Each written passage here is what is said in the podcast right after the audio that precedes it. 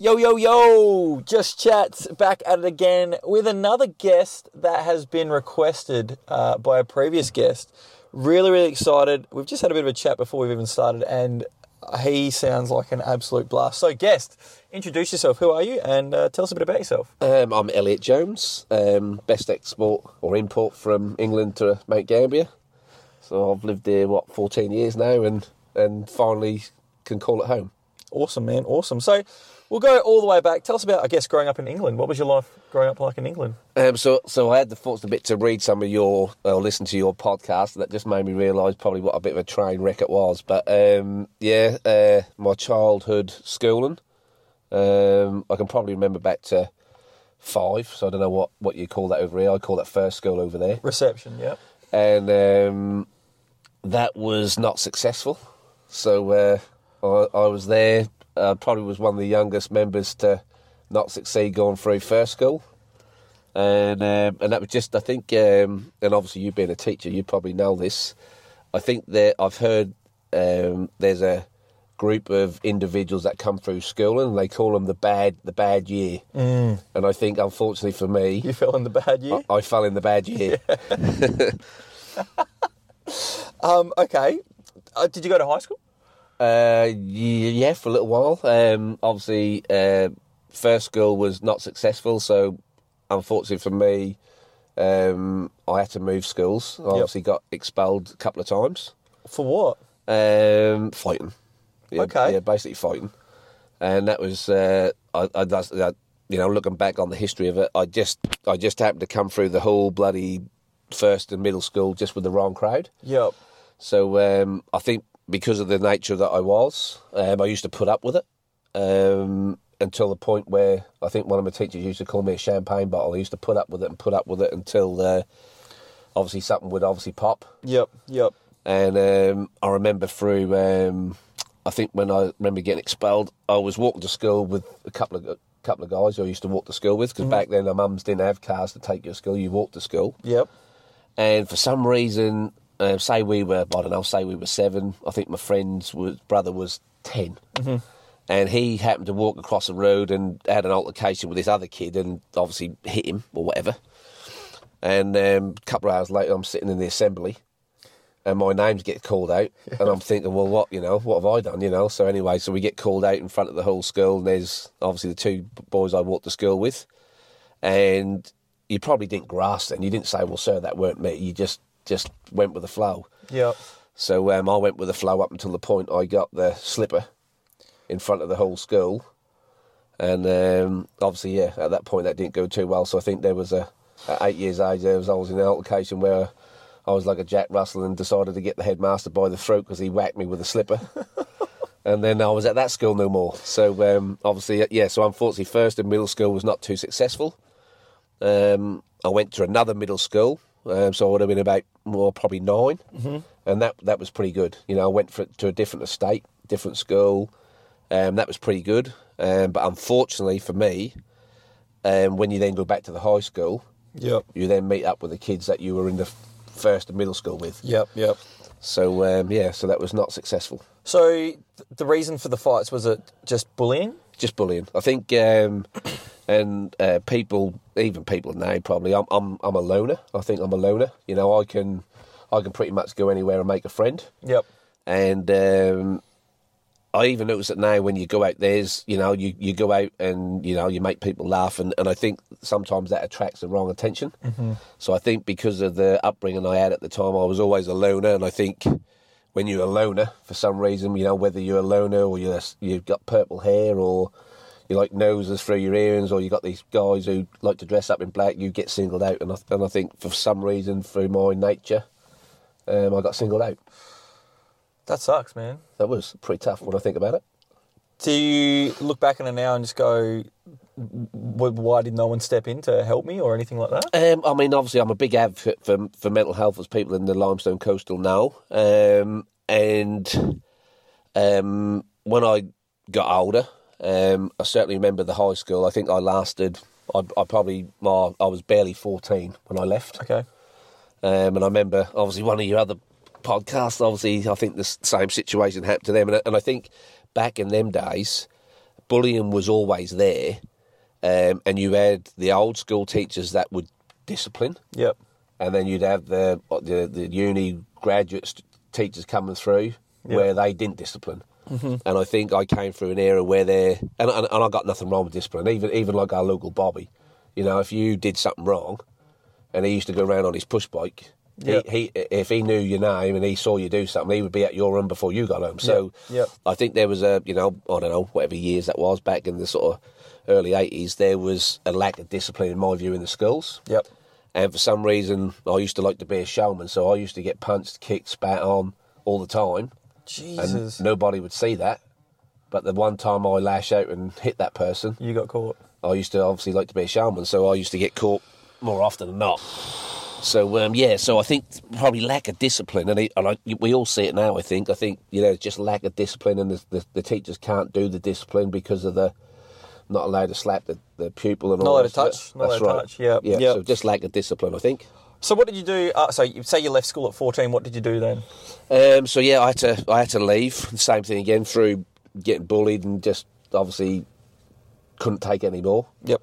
And um, there was a big big fight at the school, and um, for some reason I remember leaving. I remember leaving. I remember me me me me dad weren't really an influence in my life, but I remember him having a conversation. I think at that time.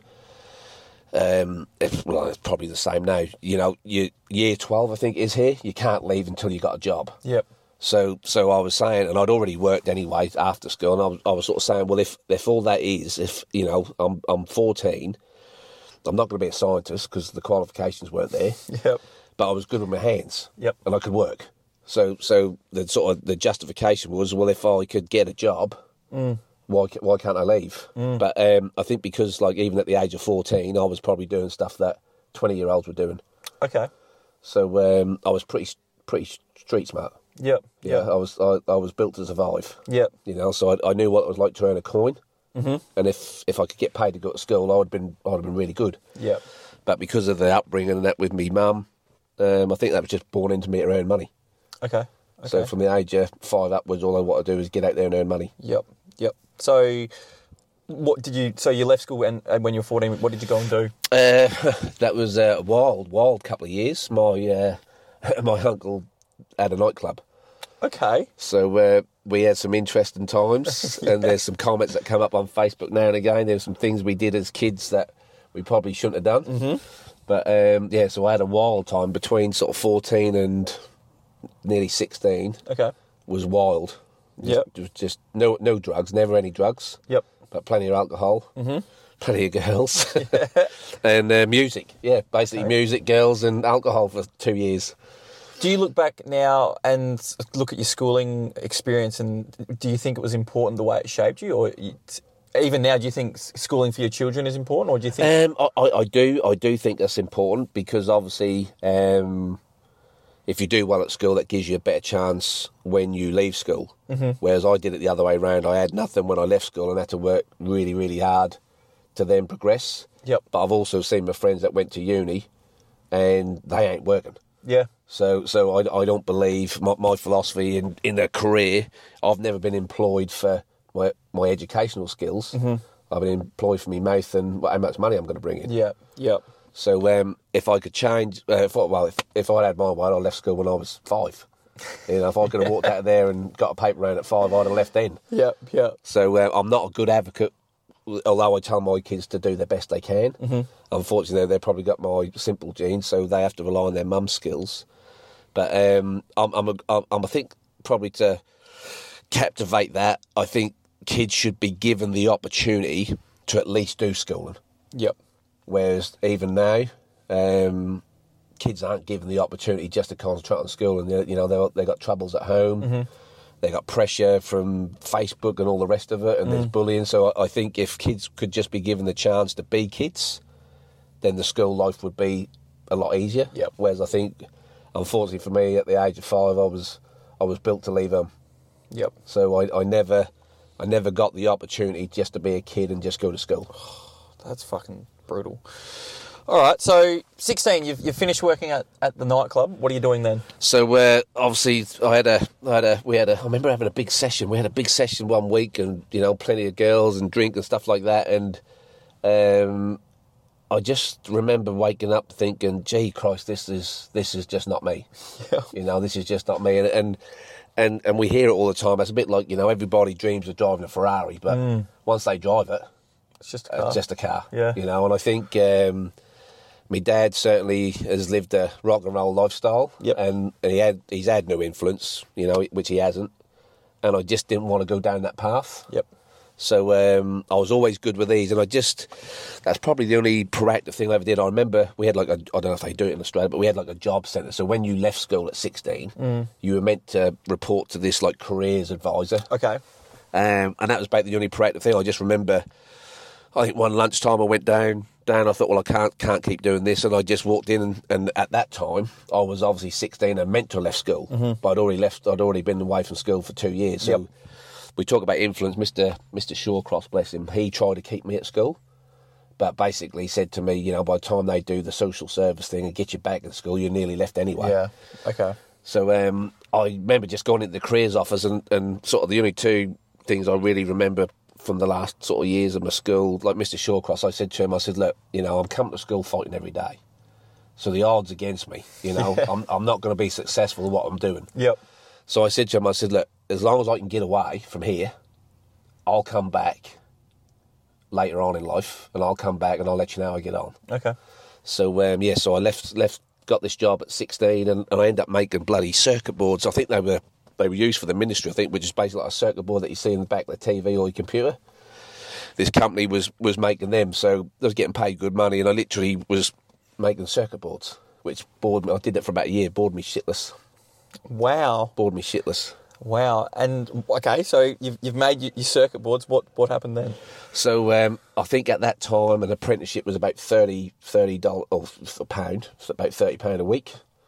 So I was making circuit boards earning about 130 pound a week. Wow. Okay. So before I left school, I was earning 130 pound a week cash in Yep. hand. So I was I was I was earning four times the amount of money per week than what anybody else my age was earning. Yep. So um, the circuit board thing was good, but that was going to be the same pay, really, as you went through your career. Yep. And, and we working at factory, just just just, just used to bore me shitless. But I've never been good at um, is it protocol or discipline. Either I've never been good at either of them.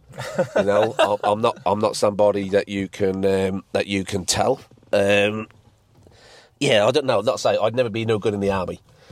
Yep. So um, I think uh, I think I was at home one time. I'd come home from work, so I, I was just barely sixteen then. And I came home and, um, like I say, my dad was never really about, but he was home home with my mum then. And for some reason, they got some new vinyl laid in their kitchen, and we'd never had new vinyl. You know, you know. I remember we'd had concrete floors at some Yep. point. Yep. And I just remember the Bobby's name was. I remember Bob coming in and laying this floor, and I thought to myself, God, you know, fuck, I'd quite like to do that. You know, I just, I just like coming in to see something that was a shithole Yep. and then leaving it, and it was really nice. So um, I think I was at the pub, and um, I said to Bob, I said, God, I, I, you know, I wouldn't mind doing that. You know, he said, Oh, he said, I'll, I'll just chat my boss up and see if there's any apprenticeships. So back in them days, to get an apprenticeship in the UK. Um, they'd probably only be if you want to be an electrician. There was probably five companies. If you wanted to be a bricklayer, there was only five companies. So Oh wow. Okay. so you, if you went to be an apprenticeship, generally, what would ha- how you would get selected, or you'd find it is they'd have a school works evening at school. So all these companies would obviously come there and put their stands there, and then you'd walk round with your parents if if you were that way inclined. Yep. And you would put your name forward. So when you left school, you could then go to them and see if you qualified. So to get an apprenticeship there, um, and the guys here sort of take it for granted, but to get an apprenticeship, you know, you might have five spots, and there might be forty of you. Yep. So you, uh, you know, you were lucky to get one. Mm-hmm, And from what I remember, which I would have been about '89, that was when the government then decided to start doing self-employment. Okay. So all the good guys who had been on these companies all the all these while the good ones, they were leaving to be self-employed Yep. to get more money. Um, so that made it hard. They, they didn't have the skilled staff then to train the apprenticeships. But I was really fortunate enough to. I went to the interview, and um, obviously presented myself well. And I remember going into the, the company where I was trying to get this floor layers job, and I was earning say like that, like I said, about 130 pound a week. The the apprenticeship was 29.50 A week. a week. Wow. So uh, there was about, I think there was about half a dozen. So I lined up in this reception. I ended up, obviously, I think I was second but last, and I went in there and Brian, um, obviously he was the director then, did the interview, got on, and he said to me, he said, Elliot, he said, I just got to ask you one question. He said, so you- you're earning £130 a week now? So I said, yeah. He said, well, what were you earning before you did that? I said, 130 I said, I've been earning £130 a week since I was 14. Yeah. And he said, "You're going to come here for twenty nine fifty. I said, "Yeah, but I'm only coming here for twenty nine fifty. You're not going to keep me on twenty nine fifty. Yep. You know." I said, "So I said I'm looking at the long term rather than the short term." And with that, he stood up and he said to I think Ben was the contractor. He said, "Boy's got the job. Start Monday." So I started Monday, and I had, I had my own little motorbike by then, and I felt really proud as punch because um, he called me in the office on Monday, and he said, obviously, you know, in town you have to make your own way there. And I said, yeah, fine. I got myself a little motorbike, and he said, uh, he said, I love your enthusiasm. He said, uh, use this, and he gave me a petrol card. So he said, you know, when you're going about, you just fill your bike up. So that was my, I think it was '89. So that was when I started my apprenticeship floor laying. So I was a, I was a, a yeah, a proper, proper, proper working class boy. Wow. And how long did you do that for? Um, I did that for I think that was best best ten years of my career. Um, I did that for uh, I, I was with them for that company for ten years, and worked my way up. I was there for um, obviously um, you know obviously met a girl by that time, and I started off as an apprenticeship. So I, I only actually did my apprentice. Well, I finished my apprenticeship, but I was only actually on the tools until I was about twenty. Okay. I was on, and Cedric, uh, bless him, he's about 80, 87, 88 now. Um, I call him my protege. You know, he was he was like my best man. You know, best mate, dad, all in one. I had the best four or five years working with him ever. And we used to just get in the van. He'd pick me up in the morning. We just don't do these jobs. But um, when he retired, um, I still remember it. When he retired, that was gut wrenching. It was gut wrenching. That was one of the, you know, probably that was almost as bad as splitting up with your girlfriend. Yeah. Yeah. So same thing again. Unfortunately, Cedric was old school, you know, where you did a fair day's pay for a fair day's work, mm-hmm. and there was other guys there that you know would take their tea break at ten o'clock and dinner break for an hour at one o'clock, and yep, go home at half past three. That made the day long. So so unfortunately for probably me, um, Cedric left, and that was that was even now still sad to this day. I mean, we we still keep in contact through Facebook and stuff like that. He's still alive, bless him. But yeah, that was. Uh, probably one of the saddest saddest days of my working career when he retired. I cried. I'll admit that. Really? I did cry. I did cry. I took him to the, I took him to his reunion thing because obviously back then uh, that was pretty big when you retired. And um, I picked him up and I put all balloons and all on the van. I didn't drink. I, I drove the van there, and when I dropped him off, I, I remember crying. Shit. Yeah, I was sad when he went. Have you told him that? Uh, he'd know. He'd know. Yeah. Yeah, he'd know. All right. And so, how long ago did you come to Australia? Um, so Australia, so that was uh, um, between the age of 24 and 34 was uh, certainly a roller coaster ride because obviously I'd worked at Anglia Flooring and they'd bought out to another company, so we got made redundant Oh, yep. on purpose. Awesome. So we had to we worked for the month and didn't get paid, and then the company then come in on the money and said, "Well, you know, you're not getting paid, but you can work for us again." So um, we had no choice. So so we had a we had a rocky ten year career after that. Um, so yeah, up until 2005, and then obviously got married and had a little boy and all the rest of it, and then um, that all went pear shaped. And I think from memory, so 2005, so pretty much from 2000 to 2005 was just living life for everybody else Fuck. was just living life for everyone else, just doing what everybody want you to do, and and just sucking up, just going to work, sucking up, going to work, sucking up. So uh, yeah, 2000. So 2005, I I uh, I probably had a I don't know, you say a breakdown or whatever. I think I probably Midlife crisis? uh, that wasn't even a midlife crisis. I, I remember.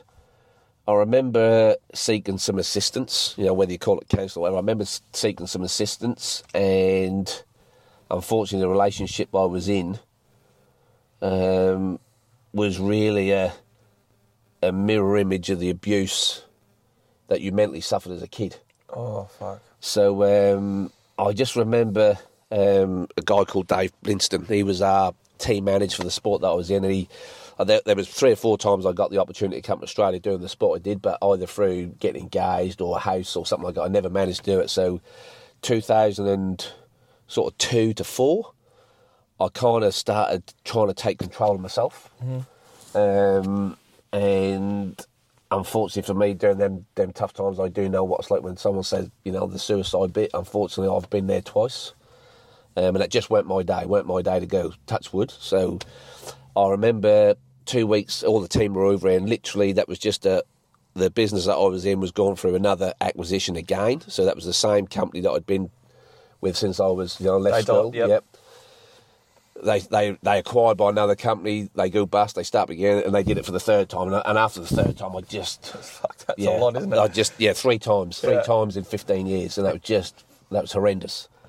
So um, unfortunately, the the relationship I was in was a, a one-sided relationship too, and I obviously had my son, and I just decided I got told by uh, a good friend, you just got to get out. You're just to have to just get away for a couple of weeks and just see. So I literally, the squad was over, and I obviously rang Dave and I said, look, you know, if you want to stick me in the squad, I'm going to buy a ticket. I'll be I'll be over. So literally, I just literally just left the business I was in. Just said the guys, you got to get on. I'm having a hold, and I jumped on a plane. And I come to in 2005. I come to Australia. One way ticket. Uh, now, I, obviously, because I only came over here to race. So um, I came over here to obviously race against uh, Australia in the World Cup Cycle Speedway in, in Findon, in Adelaide. yep. And I think we were here for three or four weeks. So um, that was just a sort of getaway. But I think when I look back, that was probably a big turning point for me. That was a turning point where I probably accepted the fact that um, you have to you have to do what pleases you first Yes. you know, rather than keep pleasing everybody else. And I'd I'd been in such a bad spot for five or six years. Um, I wouldn't say that was shit or bust, because I, really, when you when you're in survival mode, they're into shit or bust. That's all you know. Every day's a shit or bust. Yeah, you yeah. know? And um, it's only been till even the last couple of weeks I've, I've sort of realised for 30 years I've been on adrenaline. That's adrenaline that's kept me going every day. It's the, the, the fear of having nothing. Waking up in the morning. Um, you know, people say to me, even even where I work now, you know, people who know me well know that I'm at work more than I'm at home. But the thing that keeps me going is knowing that my kids are going to have a roof over their head. Or if I can do well, I can give to somebody else. And um, I try that. I try that. I'll never. You'll never see me have, and, and my wife will tell you, Jacinta bless her. You'll never see me go out with a hundred dollars in my wallet and see someone worse off than I am, where I won't part with that money. So that's why she don't give me any money. And that's a well-known fact. That's a well-known fact that she won't give me any money because I give it away. Does that stem from your childhood? You think? Um, I, th- I think um, I, I know what it's like to have nothing. You know, I know what it's like not to be able to turn the light on. You know, I know what it's like to. Your mum's not going to know whether she's going to put tea on the table when you come home from school. So I, I know what that feeling is, and um, I wouldn't want. Um, I wouldn't want anybody else if I could help them. I wouldn't want them feeling that way. Fuck. You know, because um, you know, God forbid they do the, the wrong thing with their, with their money and stuff like that. But, I think even back in them days, from what I can remember, you know, I remember being on a, a council estate, but people looked out for each other. Mm. You know, like, you know, the mums looked out for each other, you know, and a lot of the mums, I think, you know, from what I can remember, I don't know whether statistically there is a, a single mum era, but I remember there being a lot of single mums, you know, I remember like a few of my, my friends not having their dad around, Yep. you know, um, and and I think people looked out. So I, I think like and my mum's the same, bless her. Um, she'd give you her last, you know. She would give you her last, and that's and and I've seen her do it. I've seen her, you know. If she had like a tray of eggs, you know, she would give half them away to, to feed somebody else. So I, I think I think for me, I just I don't like I don't like to see. But if I got fifty bucks in my wallet, and that's going to make someone happy for the day and feed their kids or do something for them, I'd rather give them that fifty dollars. Man, that's crazy. You know, and I'm well known for doing it. All right. So, what do you do currently? What, what's your What's your current role now? Um, well, me and my wife, um, Jacinta, um, run Blue Lake Homes. Mm-hmm. So Blue Lake Homes was Jacinta's dad. So I had the pleasure of meeting, uh, obviously, when I came to Adelaide in the 2005. Um, the turning point went out to a nightclub, and obviously I met Jacinta there. Yep. And I just said to my mate, I said, before I go back home and hit the dynamite button, because I decided that, you know, things were going to change when I went back to England, I Yep. just looked across and that was Heaven Nightclub, if anyone knows I remember heaven. Yep. It's a trashy place of Adelaide, they told me. so um, I just remembered seeing this, and, and I just I just looked at it, there was something about it, and I just thought to myself, you know what? Um, and I definitely weren't looking for a fling. You know, I weren't looking for a holiday fling. That was the last thing on my mind. And I just remember saying, before I go back and just say to these so and so's back in the UK, look, I'm done. I'll just go and say hello to this girl. And I just walked up and I, I made the st- stupidest chap line there was. Here we go. And I, I, uh, I just walked across the dance floor and, and she had this massive handbag on. And um, I just, I sort of got hold of her arm and I just said, God, I said, you must have muscles like Popeye. Which was like, you know, the most insane thing to say. And um, then she ended up dancing with one of the other the other riders I was with. And I thought, you know, bloody hell, cheap, you know. Yeah. Yeah. And I don't know, some, somehow I don't know. the- Somehow I think we were just we were just destined to meet that night, and um, obviously we met, and that was fairly late in the evening, from what I remember. And um, I think we parted company about six o'clock the next morning. We just walked outside heaven. I think I tried to get her in a taxi, and she said, "Oh, you know, you get in a taxi." Well, at that point, I didn't sleep, so so I thought, well, I'll just go walk about. And she was saying, "Oh, you know, you can't go walk around around here." I said, Yeah. "Oh, "I can go walk around," you know. But anyway, they end up. I think there was a McDonald's next door, and we just end up talking. And um, six o'clock in the morning, I did the gentleman thing and put her in a taxi to get her home, and um, swapped numbers. So that was 2005. Wow. Popeye, huh? Yeah, Popeye. Yeah, you got muscles like Popeye. I think I said. All right. Um, so, is there anything that you wish you knew um, before you started your career? I guess you could do it as a carpet layer or I, I think. anything. I think. I think. My mum used to say to me, "There's a saying: never bite the hand that feeds you." yo. Yep. She always used to say that, and she, you know, and my mum was always a hard worker, um, and a bit like the relationship too. My mum said, "Oh, you know, always make sure you look after your wife and your kids." But what she never told me is the hand will bite you. Yep. And I, th- I think when I look back, and you know, um, although the first ten years were good, there was times where um, where high people in the company made decisions that made other people's lives a misery Yep. you know, it affected them, their families, and I think, um, and that probably what what instigated me getting off the tools, getting in the office because I knew on the tools I couldn't make a difference. Mm-hmm. And I thought, well, if I get in the office, and that and that was just rude because I'd split up with my first wife, and and that was all the shit, and I weren't going to go back to work, and there was an opportunity there, um, and I think really that was what twenty. So from the age of twenty in my work career, I've just been head down, arse up to try and make a difference. But really, I think the difference that I've made in the what's that now, twenty five years. Um, I only ever had one compliment once off an ex employee. They said when I went back to him, they said they never realised what they had until I until I was left, until I went.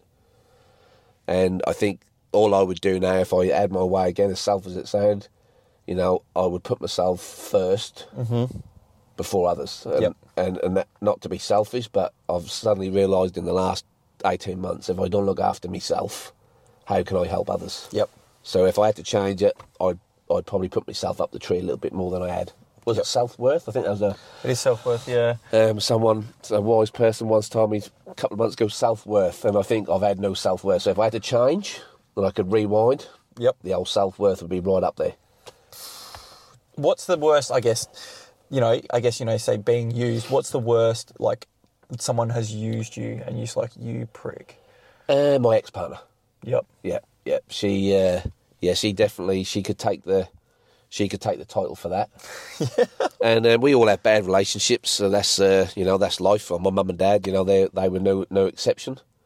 But um, uh, my ex-wife used my son Or as like a like As a- almost like a bartering. Yeah, Sort of, yep. yeah. And, and there was nothing to barter because I give her everything, so there was nothing to barter.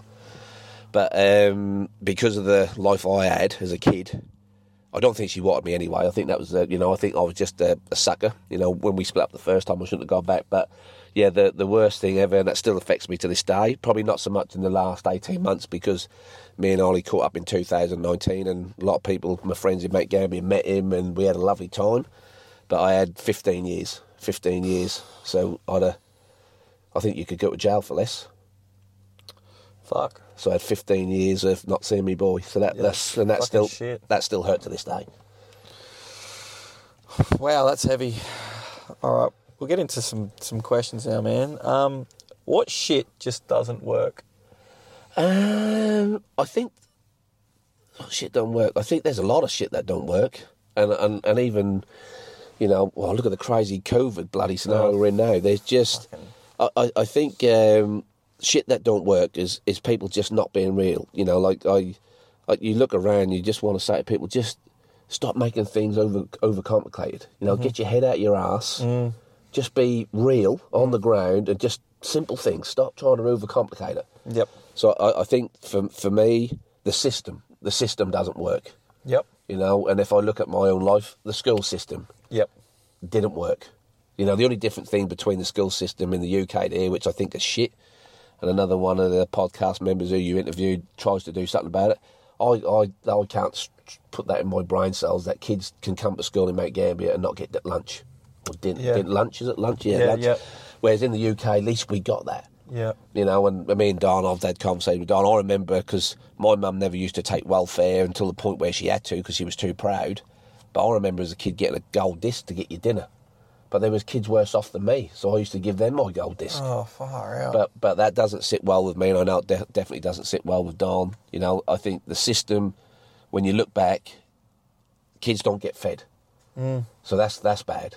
So that how they going to make it through school if they don't get fed? Then then when they get they leave school, I the word non for profit. Oh, that gives me the shits. That don't work. The word non for profit organisation doesn't work. They all still get paid. yeah, they do. Yeah. So um, I think like uh, where we're failing as a, a community, as a nation, as a world, or whatever, is especially with the mental health at the minute. We need to go back to the bloody kids at school and change their perception, like me. You know, if somebody would have just given me a little bit of a helping hand to start off with, I wouldn't have gone through the pain in life that I went through. So I think, and I, th- I think I said it the other day. Um, whether you're at a football club now, like teachers and you know, teachers are in a, you, I think you said you, you're a teacher too, Yeah, so you would yep. see the vulnerability of kids. Oh, fuck no. I, I see the vulnerability even as a an employer. I, I never say that we got employees, or we got sta we got staff, you know, but they're our family. You know, Yeah. we worked with them a long time. But I think if more people just get their head out of their ass and just go back to basics and and start just saying hello and caring and change the system, feed these kids. Stop being teachers and be a bit of a mentor. If it weren't for Mr. Shawcross, I would have never made it to school till I was 14. And he weren't being a teacher to me.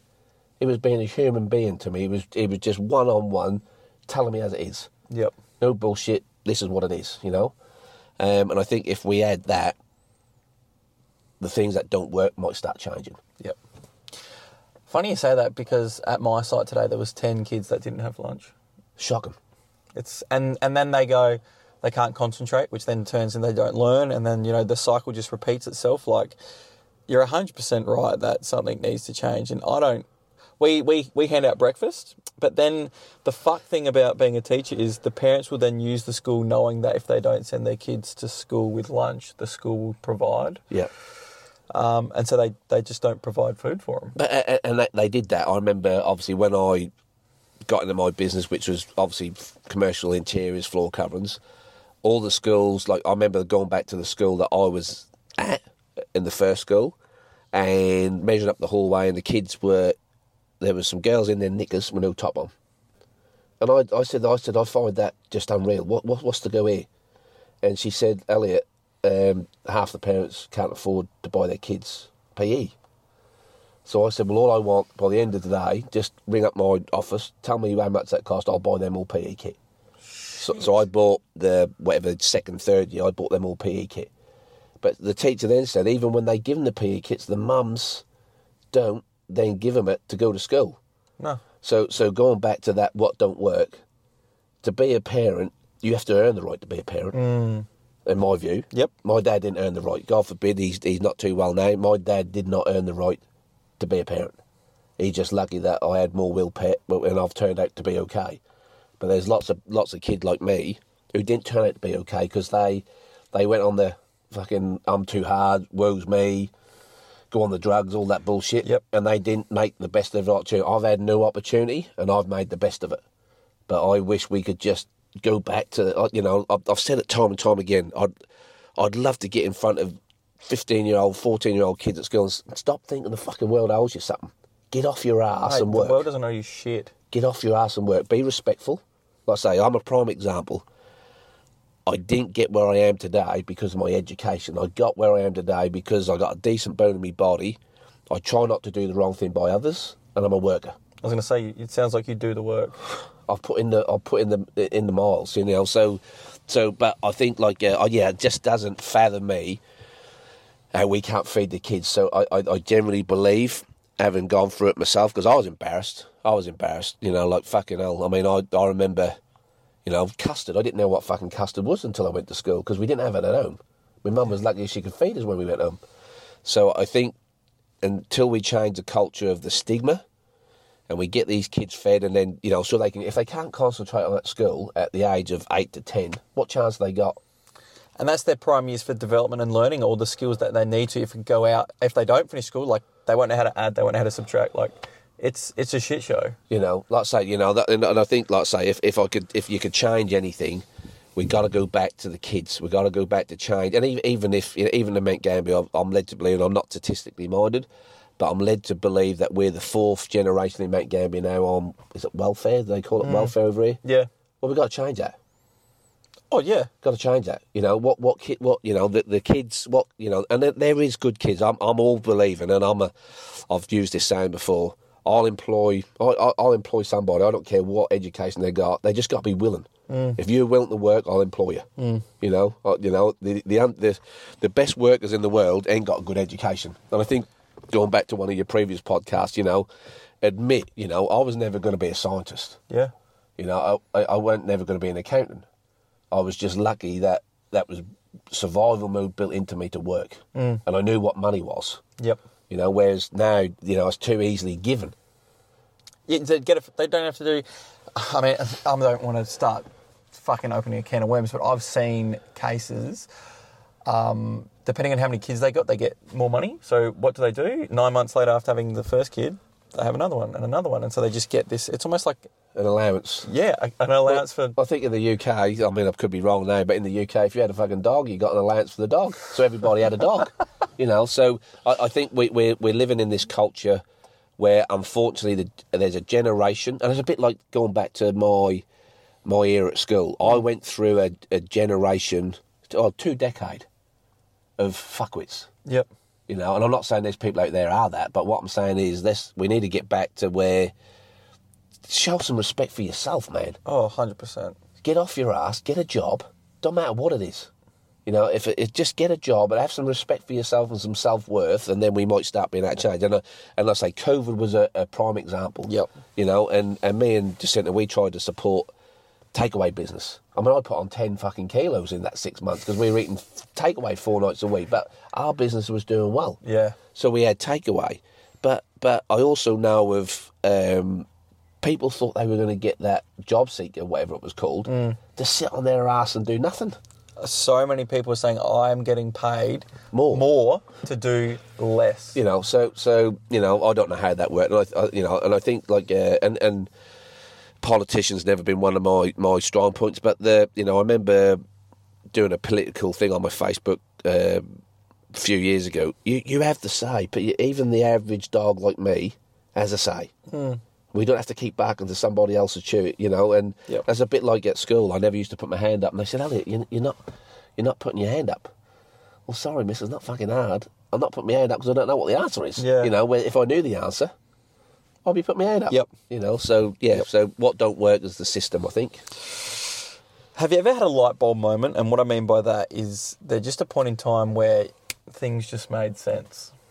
Um, yeah, I think uh, probably, let's say, the last when Ollie came over in 2019, um, I'd seek some professional assistance. We'll we'll put it that way. That's probably a good way to put it. And the light bulb moment was what? Why did I punish myself for so long? Why? Why did I? Why did I? Why did I feel the need to punish myself? And I've always been one. If you do the crime, you do the time Yep. but there was no crime. I just happened to be a vulnerable person that wanted a family. I married the wrong person, and got crucified for it. And I think you know, when I met Ollie, um, when he came over in 2019, something, something definitely broke in me then. And I think that was a release of guilt. It was a release of 15 years of guilt. So for me, that was a light bulb moment. That was just, I don't know why, why I did it. And I think because my dad never showed me any, um, not respect, I, I think because he never showed me uh, to be a man, you know, I, I tried to be a man to my son, you know, and the only way I could do that, I couldn't be there with him mm-hmm. because otherwise I'd have still followed domestic violence scene that I'd faced as a kid with my mum and dad. And I didn't want him, and, and I would never do that. Yep. But they got a point where I got pushed and pushed where I could see that happening. Mm-hmm. So I walked away, but to walk away from him cost me 15 years. What was the first thing you did when you saw him? Um, So he was like an, an adult, like Yeah, like I saw him when he was. Uh, I think we, we we came over here two thousand five. So I saw him when he was thirteen. I went back for his thirteenth. Then I went back. I always said I'd go back for his eighteenth, and then obviously that was all fucked after that. And no con. Well, there was no contact anyway. The only contact there was was when I tried to make contact with with him through his mum, and um, when he came because obviously he was 20, 19, going on 20 when he came here in 2019. Yep. And I kept the lawyer's letters. Um, I kept them for 15 years. And we were sitting in Adelaide a couple of days before he flew out and he asked to read them. So, um, yeah, when he read them, that, that seemed to have cleared up a lot of stuff. Um, and I think I just wanted, you know, there was a point I just wanted to come over here, but unfortunately, he's going to have to do the. He's going to have to realise, unfortunately, his mum's not the mum that he thinks she is, and Yep. he'll learn the hard way. But ho- ho- hopefully, he doesn't doesn't take too much pain. shit. That's fucking heavy, man. So kids, kids are the. I remember a good friend of mine saying that your kids will hurt you the most, and he's fucking dead right there. Your kids will hurt you the most.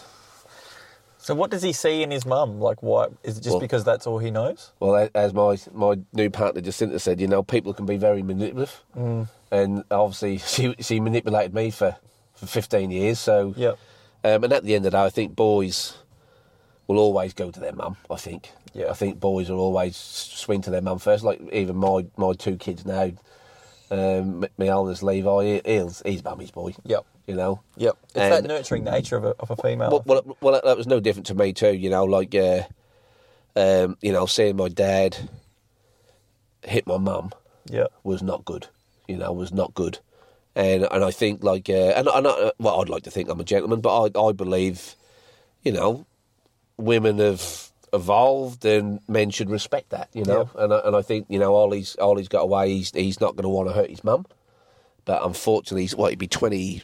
Well, he, his birthday's a couple of days after mine, so he'll be twenty three in a couple of weeks, and he ain't learned. Yep. So, um, but but I kind of got to the stage now where we've we've did what we can for him.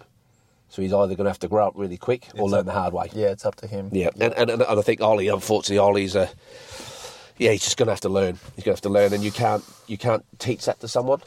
No. You, you can try and put them on the right path, but at some point they're going to have to learn themselves. Yeah, and it'll have to be like you've said. You've you know you've, you've told him what you can, but it'll come down to an experience that that really like I'm I'm an experienced learner. Like I don't know if that's the same as you, but until something happens, you don't see the red flags. If Yeah, that makes sense. Yeah, and I- and I say we we use the terminology without trying to be too dramatic. Um, of all the pain and heartache I've ever been through, um, and I've seen some, I've seen some, but um, that broke me. Yeah. You know, that broke me. Has there been something that's changed your mind as you've gotten older, or, or have you- held a belief and then something's happened to make you make you change that belief? Uh, only only the fact where I've been too you're too trusting to people. Yep. You know, probably probably only that. uh, You know, you know, and, and I- I think we mentioned. Uh, I used to think myself I'm not qualified to Yeah. to have an opinion, but Yep. I think at 49 I'm, I should be qualified on something. You know. Yeah. Yeah. and I, I just um, the, the, yeah the thing that changed is is never assume, but but I see some people do some stuff, and I have to sit here for a split second and think, what the fuck possessed you to do that? What possessed you to do that? You know, what justified in your brain to do that? You know, and, Yeah. and, and and being a big advocate for mental health, you know, we did the full Monty, and that was an amazing journey for the the boys who did that. but we we would still look at you know, and we talk about suicide and all the rest of it. But we all hear about them stories, and one of the things I thought about just recently, I thought to myself, we hear the sad stories of that, but I wonder how many people like myself who went to do that, mm. What to change their mind at the last minute, and that was too late. Yep. Whereas I look at the two incidents I had, thank fuck for me, Malcolm Miles was looking down on me. That just weren't my time to go. You know, and I've I've tried to make the most of that now. And I, and I say to other people, and, and we hear this, there might be storm today and it's going to be sunshine tomorrow, and that's as simple as that. That is, you know, that there is shit days today, but tomorrow is going to be better. And and you know, somebody's bloody nightmare really is not a nightmare. Generally, it's financial. Generally, Yeah. it's money Yeah. you know, and that might be. You know, I've seen people. Oh, I've seen people pull their hair out for two hundred dollars. You know, two hundred dollars is the end of the world to them, and that is. Mm. Two hundred dollars is the end of the world to them because if you mm. ain't got two hundred dollars, that is the end of the world. Mm. So, um, yeah, just yeah, just wish things were not quite as hard as they should be, and probably me now. I'm gonna have to look at reflection in the mirror and just say, look, Jonesy, you know, things might be tough today, but they're going to get better tomorrow. hundred percent. And I mean, I haven't, I haven't put myself in any. I've never had really any suicidal thoughts or anything like that. But there's been some times where I'm just like, why is this happening to me? This is so fucking hard to deal with. But then you literally just like tell someone like I'm having a shit time. I just need some time to myself. You go to sleep and you wake up and it's it's never as bad as it was yesterday. That's that's. Um, I mean, you know, like we said, we we we, and, and we we shouldn't be afraid to use the word suicide, but that's happening every week Oh fucking oath. in Mount Gambier. Yep. Now, now, what what frustrates me, to be politically correct, I'm led to believe they're not allowed to tell you how many. Mm. You know, but if they did, would maybe wake people up. But the Oh. the the people that have unfortunately gone there, and, and I see it. You know, the, the we see it. People can't tell me listening to this today. They don't see it. People know, and, and my philosophy is even with my own experience. Eighty-five percent of people really don't give a shit because they're too self in themselves. Mm. You got then ten percent of people that think, "Oh, yeah, I'm going to do it because I think that's the right thing to do." Mm-hmm. And that's a bit like you know, that's a bit like they they walk up to a, a boiling hot pan and they they half think whether they should touch it to see whether the water's hot. Mm. And then you get the people, five percent of people like me, and there is people like me who think, you know, fuck it. If I'm going to make the difference to someone today, and I got to burn my hand to it, I'm going to burn my hand. Yep. There's, there's, you know, boom, done. Yep. You know. So um, I just yeah, then there's a yeah, I see it every day, you know, and I think all I'm trying to do now, even for my self worth, I need to do well for me. I need to do well for me, and I need to do well for my family. And I, I need to put them first because if I don't put them first, I can't help somebody else. Yep. If I'm not doing well at work, I can't then put money back into the community. So, so the fact that I've admitted to myself, you know, and I say openly to friends now, I'm looking after me first because I have to right now. You know, you know, I'm I'm I'm suffering a bit myself. I've got to get myself right first, and then I can help everybody else. There's a saying, I'm probably going to completely butcher this, but there's no, it's something like, well, there's the saying that, um, what is it? You can't pour from an empty cup. Well, that's is it a bit like the half empty scenario too? Yeah, almost like if you keep giving and giving and like say if you're not filling your cup, say with happiness or things that you need to do, say with your family, business, friends and stuff like that, and you're just giving and giving and giving, pouring into things that you know you're not, you don't have to give. If you're emptying your cup and not filling your cup at the same time, then you- when you've got nothing to pour, you're fucked. Yeah, I I, I, th- I think like uh, I go back to earlier on where we said keeping things simple. The one of the you know the kind of light bulb moment for me recently is all I've ever wanted is home, and I'm 49 years of age and I'm really close to it. Like you know, you know, we're trying to get this place finished off here now, and I can taste it for the first time. I drive up that cul-de-sac, no matter how bad the day is. I got some animals here that love me. Yeah. I've got two kids that love me, you know, and I I just like this whole COVID thing, you know, in the last eighteen months and that has, has brought a lot of home truths. But I'm saying to people today, for fuck's sake, we ain't locked down. We're still working. We can wipe our ass because we can buy some toilet paper at the minute. We, we we should be grateful for that. People We are never grateful for what they've got though. so so for me, and I'm I'm like I say we're we're we're we're doing all right, thank God. For whoever's looking out after them, we've got some lovely clients and whatnot, and same again, we're we're doing well, so we can obviously put some money back in the community. Mm-hmm. That's all lovely. But right now, I publicly have announced it after we did the full Monty. I got to look after myself because all I want is home, and I'm I'm nearly there. Tasting it. I'm tasting it. I can taste it. You know, get Yeah. my driveway finished, and I'm there. Funny come uh, round for a beer. that sounds good, man. Funny enough, the next question is: Has there ever been a time you were actually thankful that this pandemic happened? Um, phew, um, the weird thing is, work wise, we're all busy in Mount Gambier. You know, the economy seems to be really good.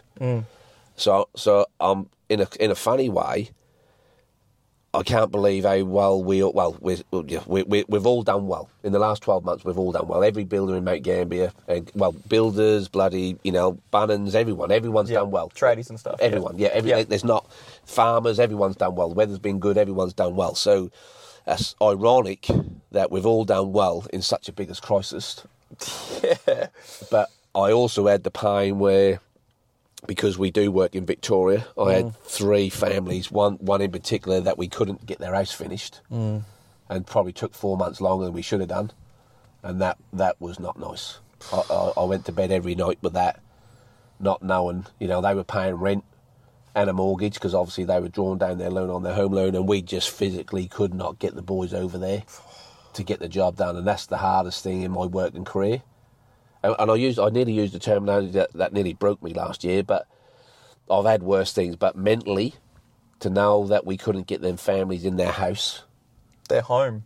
didn't sit well. Yep. Didn't sit well. So there was a lot of hours behind the scenes trying to trying to do that. So I, I've had mixed emotions with you know, yes, been really good in one sense, but there is people out there suffering, and I, and I think we're only just scratching the surface. I think because of the way the economy is and everything, and that's beyond my control. You know, I can't control it. I think we're in for some rocky times ahead. I think yeah, the, the this is definitely the eye of the storm. I think Yeah, personally, yeah. Um, I think we're, and I think I was saying I was reading something that people that access their super, when you could were able to access their super, if they took that 10k, there's something like, hundred and twelve thousand dollars worth Yeah, in the future. Yeah. and, and that's that's a f- like you're saying if people are needing two hundred bucks, one hundred and twelve grand, just to get ten grand, like Well, well, well. I don't know if you know anyone because I'm not that sort of smarty, but I- I don't know of anyone who used their super because they couldn't afford to pay their rent or their mortgage. They were using the super to buy things they really didn't need. Yeah, it was just materialistic shit. It's like, hey, I can get ten grand. Yeah, like and like they just don't see the power of super. Like, yeah, So, so, so, so I look at that now. At 49, I've I've almost left it too late. So I'm I'm all about the next 10 years. what's something you think everyone should try at least once? Uh, what once in their lifetime? Yeah. Or, um, what should everyone try? Well, I think everyone's got a bucket list. Everyone's got a bucket list of something that they want to do. What's on yours? Um, I've only got one more left actually. One more thing to tick off. I've Yeah. got one more thing to tick off, and that should have happened in October, but because of COVID, that didn't. So, um, I think being as I won't say dumb because I'm probably I shouldn't keep using the word dumb. Uh, it's probably a bit harsh on myself, but I think during the the life I've had, um, I've used music to get me to get me through. I mean, at the age of five, I could probably sing a dozen or more Elvis Presley songs. You know. yeah, the king. So, um, and I remember the lyrics, the lyrics to, to words. You know, I remember um, several of Elvis Presley songs, um, and and I used to really get involved in the lyrics. So, I've used music to relax, and um, not that I'm going to name drop, but um, I struggled. I struggled for a period of time when I was in Mount Gambier. And I started to go out, and that was when the like the pop up bar. I think when Canara did the pop up bar, Oh, one yeah. of the first pop up bars, was when I first met Ben Hood. Oh, And I used to love just sitting there. You know, Jacinta used to do her bit and just plonk me there with a beer in my hand, and I used to just sit there and listen to music. So on my bucket list, I've used music to get me through some really bad times. And on my bucket list, you're going to laugh at this, I'm ready. Rod Stewart. Really? Really easy. The last one I'll be back because I can't go and see Elvis Presley because Yeah, he's yeah, obviously yeah. not. So I've, I've been the Robbie Williams and the Michael Bublé's and Yep. Elton John's. But Yep. um, so yeah, last Rod year, Stewart. last year on my bucket list was Rod Stewart. Mm-hmm. And Jacinta got us some uh, tickets somewhere near Geelong or something where you know you get a meal and you know, Yep. but they got cancelled. So yeah, that's that's that's the last thing. Other than that, other than just getting this bloody ace finished. Yep. Do you Uh, know if he's coming back anytime soon? Like, has he announced anything? Um, I think that's meant to be that was meant to be next year, but that'll be subject to COVID again, won't it? Yeah. But Well, fuck. if he fucking we need to hurry up and happen because he's getting old, isn't? So, is, so I might not get to see him. Might have to ask for a refund. All right. Can of worms questions. Yep. Do you think boys and girls are equal? Uh, no. I actually think if I, because I did, uh, I did think about this question earlier on because I'd heard this on the other podcast, and I and I think, uh, really, I think women are better than men, really, because we Yeah. we fucking moan a fair bit. and, and and when I when I look at my career, I've been very fortunate enough. I've worked with some amazing ladies. Yep. Like you know, some of them have mothered me, you know, which has been really nice. Um, I think I've probably had more influence in my life with female colleagues Yep. or working companions and friends than I ever had in um, male side. And Yeah. even, even we talked about earlier on going back to Australia, um, seeing I got a friend in Adelaide, Tammy, and seeing her face off the plane. I'd known her since I was sixteen, so she'd seen all the bullshit I'd gone through in my marriage and my work career and stuff like that. And to walk through the old airport at Adelaide mm. and see her, and I'd known her since sixteen, was pretty amazing. It Was pretty amazing. So I think I think if I had to be, whether you say workforce or whatever, I think I think women are superior than men because we we do a lot of talking and sometimes little action, whereas whereas ladies are just they just get on and do it. You know, they're you know I, I look at Jacinta, bless her. I couldn't do what she does. Yep.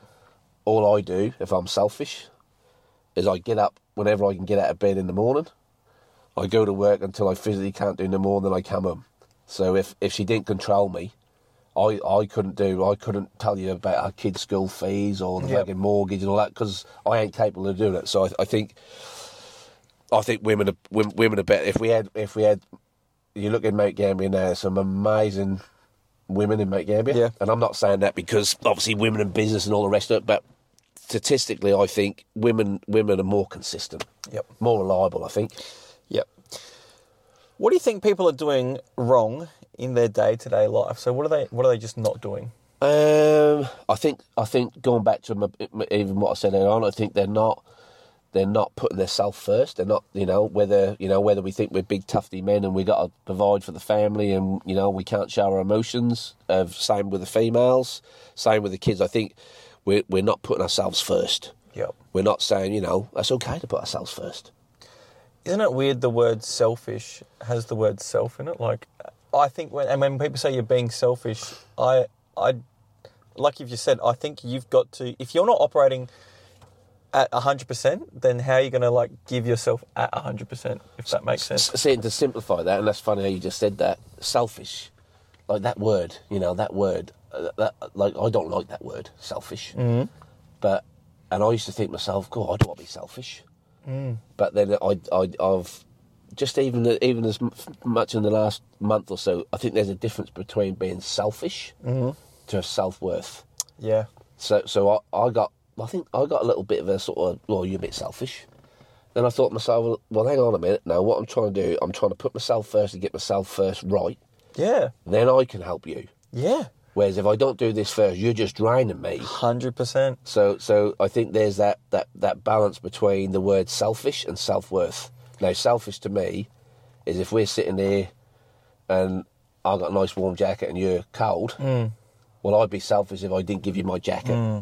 But mm. if I was also cold, my self worth would say to me, "Well, I'm just going to warm myself up for five minutes, and then I'll give you five minutes." So, so that's the, that's the, that's probably the thought of the week for me. That word, selfish to self worth. It's it's it's a really interesting word, and I'm I'm, going to touch on it a little bit more. So, especially with like saying selfish, if you like people, and if they want you, if they want you and your services or whatever they want you for, they want to like I'm going to air quote here, use you, but you can't. People think it's wrong or selfish, air quote again, to take care of yourself first.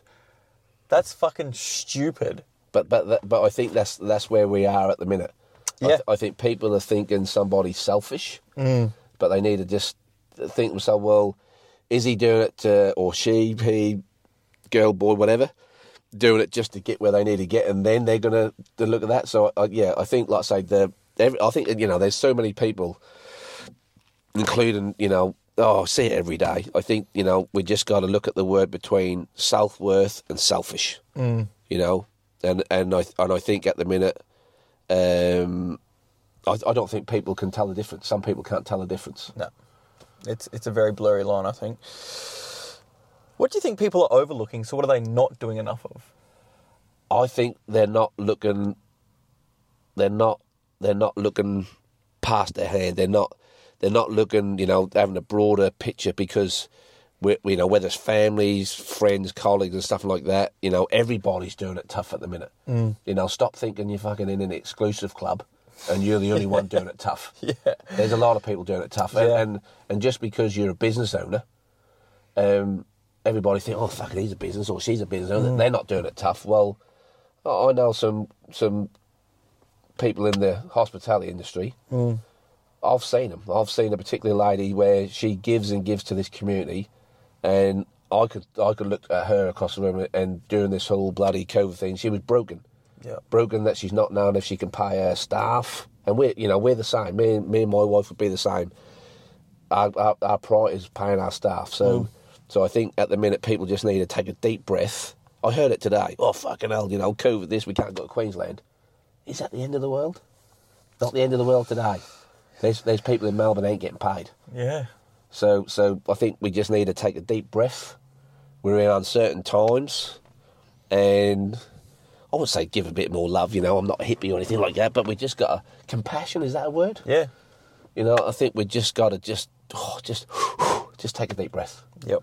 Take a deep breath. I like that answer. Who do you look up to? Ooh, who do I look up to? Um, you mean as a, a role model? You can take and run with it. Um, well, for, for a kid for years, I used to look up to Elvis Presley, bless him. But um, I think um, there's a couple of people in my life that uh, Malcolm Morris, you know, he was like my, my granddad, my dad, my best mate all rolled up. So that, that long story short, that my nanny's boyfriend. Yep. So um, I used to look up to him all all my life. You know, I've looked up to him obviously when he passed away. Um, but I got a certain, I got a couple of friends that have really had my back. You know, in times are tough, mm-hmm. and obviously they're from the UK. So I've looked up to them. They they welcomed me into their family, and um, and they just took me for what I was. They didn't they didn't they didn't embrace me for money or what I could give them because at a certain point I couldn't give them anything. Yeah. All I really gave them was my friendship. Yep. So um, I got a little secret wish in the back of my brain: if I can get to my fiftieth and we're not in lockdown and financially I'm alright, I want to pay for them to come over for my fiftieth. Oh wow, that'd be awesome. Yeah. So I look up to I look up to them um, because they were good friends. Awesome, awesome. Here's a deep one. Uh, tell me about your biggest setback. I think the the as a personal thing, you mean growing up or You can Anything? again take it, take and run with it. um, biggest setback? I I think for me, wearing my heart on my sleeve has after been my biggest setback for me is I think about when something's hurt me. Yep. you know. And um, I, oh, yeah, I just I remember my dad just being a, yeah. I mean, I, I don't think he'll ever realise the effects he's done to me because he was the same, you know. Like he's one of these people that I'd say he's. I put him in the selfish bracket. Bless him. We're we're talking now, but he he would get the fucking hat for being selfish. There's no doubt about that in my mind. But I think um, the whole thing for me was was was Ollie, bless him. You know, that's that's been one of the, the I think even to this day, that's been one of my biggest setbacks is lo- losing him. And people say you didn't lose him because he's still here, but but he weren't in my life every day. Yeah. You know, and I and I same thing again about taking it for granted. Don't take it for granted going home to your kids. So I think my biggest setback for me, and I'm still battling with it, is the there, and I can never, I can't change it. And and since always saying, look at what we got now with the two kids and stuff like that. But unless you've been in that situation, there's a there's a part of me and my life and my heart that got taken away for no reason. Mm. So for me, that's probably the biggest setback. What have you learnt from that? Um, phew, what have I learnt from that? That I'm a tough old bugger. yeah. I certainly learnt that. I like, uh, you know, I've been on me, I've been on my knees a few times. Um, so what I've learnt from it is, you can love somebody as much as you want to love them, but they might might not like love you back the same. Yep. That's fucking brutal, isn't it? It's not fair. I uh, I don't I don't take too kindly to the old, uh, you know, when uh, certain people play play the victim. You know, don't use your kids as a bullet. Oh. You know, let kids be kids. And I think you know, if I could ever wish something to me, just I wish someone would just let me. I never had the opportunity to be a kid. Yep. You know, and uh, I wish I yeah, I wish I knew what that was like as a kid, just to go to sleep, and only worry about you know waking up in the morning and what you're going to have for breakfast. But Oh, brutal. That's a big word. Brutal. brutal. Brutal. Yeah. Is that an Australian word, brutal? I've got no idea. I like it. It's, it's, it's, the more you think about how it sounds, it, it, it like almost rolls from the back to the front, like brutal. Brutal. It's just heavy, a heavy word, I think. That's um. If I ever get the chance to listen to this, this is probably the least time in the space of half an hour that I haven't swore as much as I normally do. Let's make it a bit more upbeat. What excites you? Um, making people laugh. I, I like to see joy in other people, mm-hmm. and um, and like I say, you know, there's some fellow podcast members that have, have done this with you, and I I love making people laugh. Yep. Yeah, I if I uh, I think uh, when I look back, I think I was thinking about some of these, you know, what we were going to talk about and stuff tonight, and I think if someone had said to me, "What did you want to be as a kid?" Would have been a guitar player or a comedian. Yeah? You know, there was never never any thought that I was going to be an electrician or a fucking doctor or anything like that. You know, if, and I always I always jokingly say, if you know, if if someone if I could play the guitar like Ben Hood and thing like that, you think I'd be a fucking builder? No, I wouldn't. I'd get a guitar on my head. Wow. So do you have a, is there like a, do you have a go-to joke or is it just mainly just l- l- hearing people laugh brings joy and Um, no, yeah, I mean, like, um, oh, I, I think, like, uh, I've probably backed off a little bit, but I think I'm always trying to be the larrikin. Yep. You know, I'm always trying to make someone laugh. Mm-hmm, And, um, you know, and, and I think, I don't know, wit- wittiness, I don't know if that's the right word. Yeah, witty, yeah. J- j- just because um, some of the things that people say, Mm. I'm quick off the sponsor with an answer. Off the cuff, yeah. Yeah, you know, and um, so they just don't come out. I think that, you know, the brain, there's no filter. Yeah. You know, I've got no filter. I never mean to offend anyone, and- and I'm the first. If I did offend someone, I'd be heartbroken. I'd, I'd be like, "Fuck," you know. I really didn't want to offend you, um, but I do. I do love to see people laugh. I really do. I, I enjoy it, you know. And and the full Monty was an example. Yeah. You know, people have asked us time and time again, "Oh, you know, what did you, what did you think when you got up there and you whipped the hat off?" I said from day one, I said, "Mount Gambier, here I am." fucking take me or leave me. You know, that's it. I really didn't give a flying rat's ass that I had a piece of dick flinging around. And and if you were there on the night and I got so wrapped up in my trousers, I panicked. And um, we all laugh about it now. Is um, I actually forgot to actually put the hand once I ripped the trousers off. Beautiful. I actually forgot to put the hat on it. so yeah, I love, I love, I love seeing people laugh. Ah, that's awesome. That's so good. What's an unpopular opinion you have? Unpopular opinion. Yeah.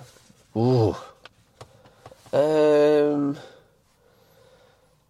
Ooh, unpopular opinion. I think uh, one that's never, never, which is such a simple one, one that's never gone down too well. And Jacinta's always kicking me on the table. But fucking, we go out sometimes. I have to have ankle pads on my my ankles, stop her kicking me. But I think one of the one of the unpopular opinions I've had is, uh, especially on some of the local sporting Yeah. um, I generally don't believe an entry level sport that people should get paid for it. Yeah. I that, that, that doesn't go down too well when I've said that in the past. But I think, uh, and I just yeah, I, I just and, and that's that's no different to even like uh, you know when you get to the higher higher end of the game. Um, an average working man in the UK can't take his lad or his daughter or his family to go and see a football match because it's out of their price range. Mm-hmm. So I just uh, yeah, I, I I just struggle when yeah, I think yeah that I just struggle with the whole concept. Someone can get paid that much money for doing an amateur sport. Wow, I've never thought of that. I, I, I, I wouldn't do it Yeah. in my in my cycling career. You know, I would never leave my club to go to another club because there was fifty dollars because yeah. there was fifty dollars worth of uh, you know I and and I think uh, and and that is that's the culture that is the culture you know that doesn't happen in in some of the other sports um, and that is the culture but I think unfortunately that culture is going to change in the in the foreseeable future with the climate being uncertain like it is I think that culture will change Mm-hmm, so I'm I'm all about the passion Yeah. play play for the club for the shirt at that league, you know, at that level, Yep. rather than the dollars that you're going to get in your Yeah, hand the at the pay end packet. Yeah. Yep. Yep. Do you read? What do you reckon? I'm going to say no. I've only read two books ever from start to finish in my whole life. Do you remember what they are? Yes. What are they? I got two rhino books, which is a black and white cover, and that's basically that you're a rhino, and you got to lay in the mud and you got to charge. And I've only ever lent them books out to one, two people, and they're the only two books I can honestly say in my whole school life that I've actually read from start to finish. Wow. And they're sitting in my wardrobe. I think I think I lent them to someone, but I think they're back in my wardrobe now. They're the only two books I've ever read start to finish. And I've not even done porno magazines from start to finish. So just to clarify that. You finished, right? Don't worry about that. what do you generally not understand? a lot of things. Protocol, Yep. um, uh, systems. You know, like uh, um, my wife was better at it me, but um, I've, I've you, you'll never see me on a board or a committee. Okay. Yep. I just don't- I just don't get it. I don't I don't get it. I don't I don't get the you know the the A to the Z. I'm a, I'm a bit sort of A. We'll worry about B, C, D, and E, and then we'll get to where we need to get to. So yeah, I uh, I'm not I'm not good at systems. I think is that the word? Yeah, probably systems. I'm not good at it. Is it just because there's so many opposing views, or it's just like uh, um, Um, I. That's a bit like I, I think I think that's a bit like uh, Chinese whispers or the Seven Dwarfs. ah okay? Fuck, you know, the first two people have got it right. By the time it gets to the seven It's a people, shit show. and and and I've gone to some some some lately, and and really, what could be done in half an hour, you're still talking about it two weeks later. Mm. Yep. Yep. So so I, I've made a pact to myself. Um, you'll never you'll never see Elliot on any committee yep. or boards or and even clubs. You know, a club. I'm, I'm happy to do whatever if my kids are involved. I'm I'm happy to do what I do, Mm-hmm. but I don't want to be on a committee. Yep. You know, I, I just want to do what I want to do. I won't say I want to do what I want to do when I want to do it, but I do what I do because I enjoy doing it. Yeah. I don't need an agenda to tell me where I need to be. Yep. I get you. Tell me about your biggest loss. Phew. Like, you know, oh, well, so that good? You mean like human being loss? If that's if you can take it. Um, yeah, m- definitely, my uncle Morris was a big loss, and um, the feeling of loss. Anyway, the feeling of loss, and I had an old Labrador when I lost her. You know, they were they were big moments that definitely affected me. Definitely affected me overnight. Same thing again. I waited 15 years for to get her ashes. So uh, 15 years later, I got her ashes sitting in my house now, ready to bury under a tree when I plant one. So I had to wait 15 years to get me dog's ashes. wow. 15 bloody years. So How uh, long? How long did the like was this dog like you had it in Australia? Yeah. Uh, no, back in England. Back in England. So when I went back in uh, to see Ollie on his 21st, he managed to get her for me. And um, I had a shit fight getting her back home on the plane. Coming through um, Royal, Royal. Brunei, they, they, they don't like dog ashes. so yeah, no, that, yeah, yeah, definitely. Like I say, I look back as a loss, as you know, where I felt lost Mm-hmm. was them them two occasions. How long was the what was the dog's name? If you don't mind Susie. How long was how old was So Susie? Susie, I had her for 14 years. Wow. Okay. Yeah, 14 years. So, Yep. so same thing again, a bit like this one out here. Like, you know, she would have seen some horror horror courting days in the bedroom, that's for certain. so if, I always say, I laugh about it, if the horse here could talk Yeah. and my dog before could talk, Yeah. they could probably write the book. That'd be the third book I'd read.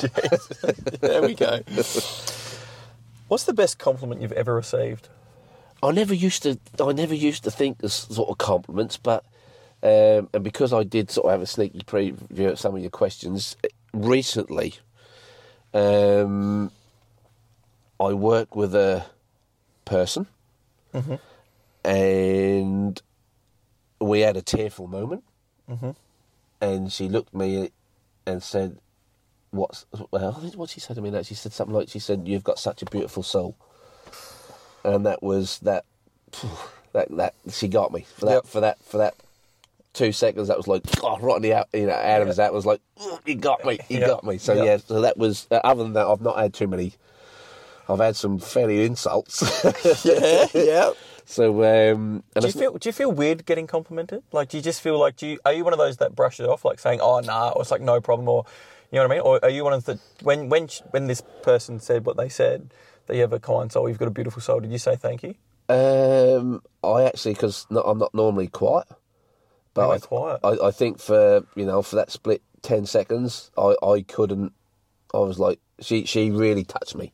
That really touched me. She she made me like prickle up. You know, you know when you fit a bit like a couple of conversations we've had here today. You know, there's that couple of moments there where you prickle up. She she she prickled me up, and I and I kind of thought I just got to keep doing what I'm doing. Oh, that's awesome. I can't I can't change. I'm too fucking old now to change, but uh, well, they say you're never too old to change, but I am. I, I don't want to change. I, I I think where I'm at now, I'm comfortable in the body I am. Mm-hmm. I just got to get myself right health wise to to get me through the next chapter. Yep. You know, and I certainly don't want the next two decades being like some of the decades I've just experienced. Yep. So yeah, so that was uh, that gave me a bit of hope actually.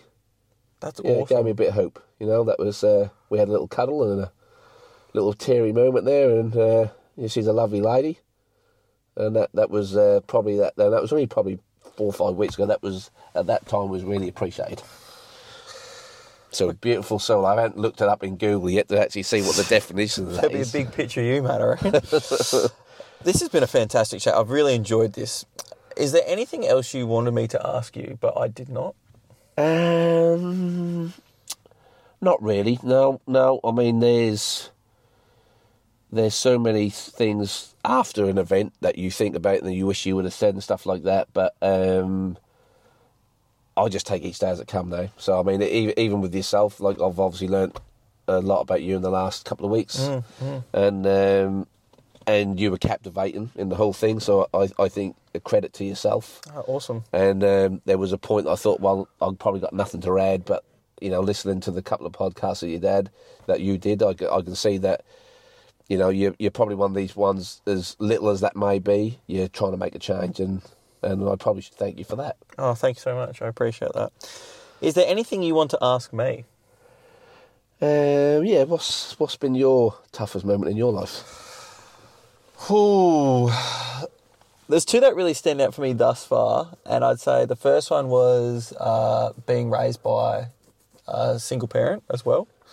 Um, I remember when my dad left, it was just he was abusive. Mum's told me of times when we'd be at school and she couldn't go to work because she was like had too much anxiety, and she'd be laying in the middle middle of the lounge room floor, and my dad would be like stomping around the house saying, "I'm going to get you." Yeah, yeah, And when you when you hear that from your mum, yeah, that's fucked. yeah, yeah. Um, the other thing that I really don't like, which is probably going to sound, uh, I don't know how you might take this, but I hate owning a house. The responsibility of it.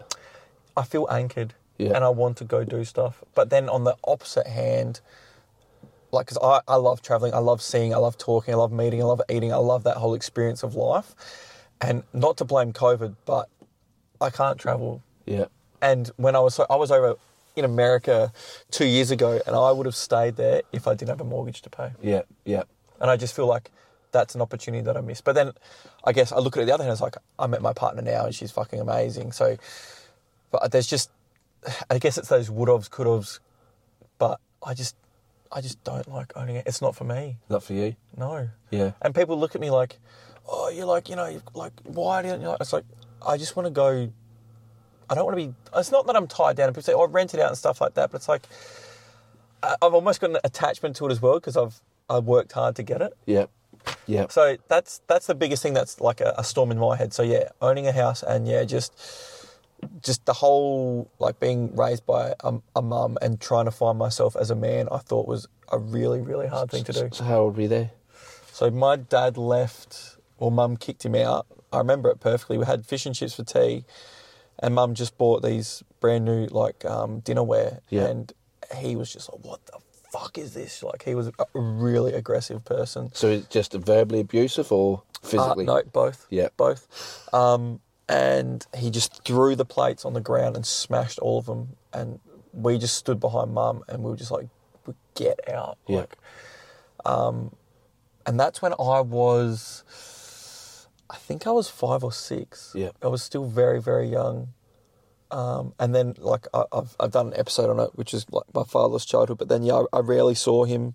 And when we had to go, like, my my sister competitively danced, and mum couldn't afford to take my brother as well as me to go Yeah. wherever we had to go. So it would just be um, my mum and my sister would go over to Warrnambool or Geelong or Adelaide or whatever to compete, Yeah. and we had to go stay with dad, and it was shit. Yeah. Yeah. I fucking hated it. Yeah. But we had. I, I look at it now. It's like there's no other choice. Like I wanted. Like I didn't want my sister to not dance because she was really, really good at it. Um, and it's like you know, Do you talk You to your dad now? Uh, I do. Um, but I, I don't have any connection to him. I just see him as another person. Yeah. I'm probably the same. I feel like he didn't serve me as a father. Yeah. And I know that sounds really bad, but he didn't like. There's nothing I learnt from him. I learnt more from my friends' dads when I was growing up, or Yeah. like, especially when I went to uni, like the the older boys that were in like my courses and stuff. But other than that, I don't feel like he did anything. Yeah. He Yeah. was just he was just a piece of shit. and, and, and like like like myself, you know, how many more kids out there now? And and we've obviously turned out a okay. Yeah. But you know as well as I do, there's kids out there who ain't going to turn out a okay. No. because they just need that. like, They don't need a father figure. Like, they just need someone to just say, "Oh, you know, come on, Mm. get your chin up, Mm. sort your shit out." Mm. You know, and um, and even to this day, and, and, and that won't change. Um, your mum and dad's had an effect on you. Mine's similar. You know, Yeah. like I say, um, you know, my my household when they were together was a, like a boxing ring. Mm. You know, um, if there was ever a police car or a right van going to come up the street, that was going to be at my house. You know, Yeah. Yeah. so uh, yeah, been there and done that. So yeah, does that affect you now then, or you just let it go? Uh, I think I think it did, and I think there was just so many answers that I wanted to know. But I had a really good conversation with mum about like the whole, like how she felt. Like she went and saw like a, a psychiatrist and stuff like that. She turned like she got bulimic and anorexic and all that sort of stuff, and uh, it's. I just I I live day to day now knowing like I don't want my mum to ever feel shit Yeah, yeah, because and like I, I can never leave the house angry or leave a conversation that I've had with mum and still feel upset Yeah. because she's been through it all. yeah, She doesn't need that, not Yeah. now. Um, so yeah, I think it, I think it affected me, especially like yeah, I just I don't I don't I don't need my dad because I think I've I'm i like I know the characteristics I need to be to be successful. yeah, Um, and I think, uh, like you were saying, I think it's fucking hard for for a broken home, like a, a, a boy or a girl, but I think especially a male, to really, what's the word I'm looking for? Become a man. Like I, I think males have to provide. yeah, That's what I think a male's role is. And if they don't have the skills or they haven't learnt it from a male role model or a dad or anything like that, they're just going to sit at home and do fuck all. and, and I think like, um, have you ever had any counselling for your stuff?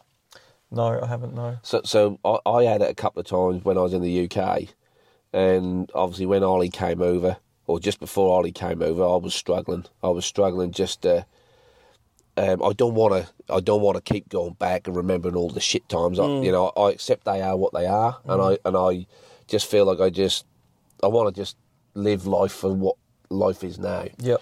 And um, I was at a women in business event, and I met a young lady who lives in Mount Gambier, and it's called Havening, Okay. which is kind of therapy, I think. Um, but I had a, a time where um, I went to see her, and that's that's that's changed me in the fact that that's enabled me to deal with the shit. Yep. Almost put like a, a line in it and just accept it for what it is. And, and the one word she used to use is that the amount of trauma that Yep. I've suffered, and I couldn't see it. I couldn't see it. And I remember going to the another thing with the women in business at the town hall where a few years ago, domestic violence lady, and I can't remember, I don't know, was it Batty? Um, where her husband went on the cricket pit and killed their son. And she was doing the talk about that, and she's an advocate now for domestic violence and all the rest of it, and you know, very brave woman. But I remember her saying something about um, don't be ashamed to say you're a victim. And for the first time ever in my life, I wanted to stand up and put my hand up and say, I think I'm a victim. Because I've seen the domestic violence. I've seen my mum take an overdose. I've had to fucking pick my mum up when she's got slit wrists. You know, and this is at the age of five. I've seen my dad use my mum like a punch bag. Jesus Christ. And um, I think going to this Haven thing that I went to a couple of years ago, and I'd probably need a top up. But um, that made me, I think that made me get rid of the the mental side of it. Mm-hmm. But it's only now I realised the physical side that's had. Yep. I didn't really appreciate the physical, I wouldn't say hurt. I mean, I've had it, I've, I've felt it that way, you know, before, where you feel like your arms out was going to pop out because you really want to cry, but you can't. Yep.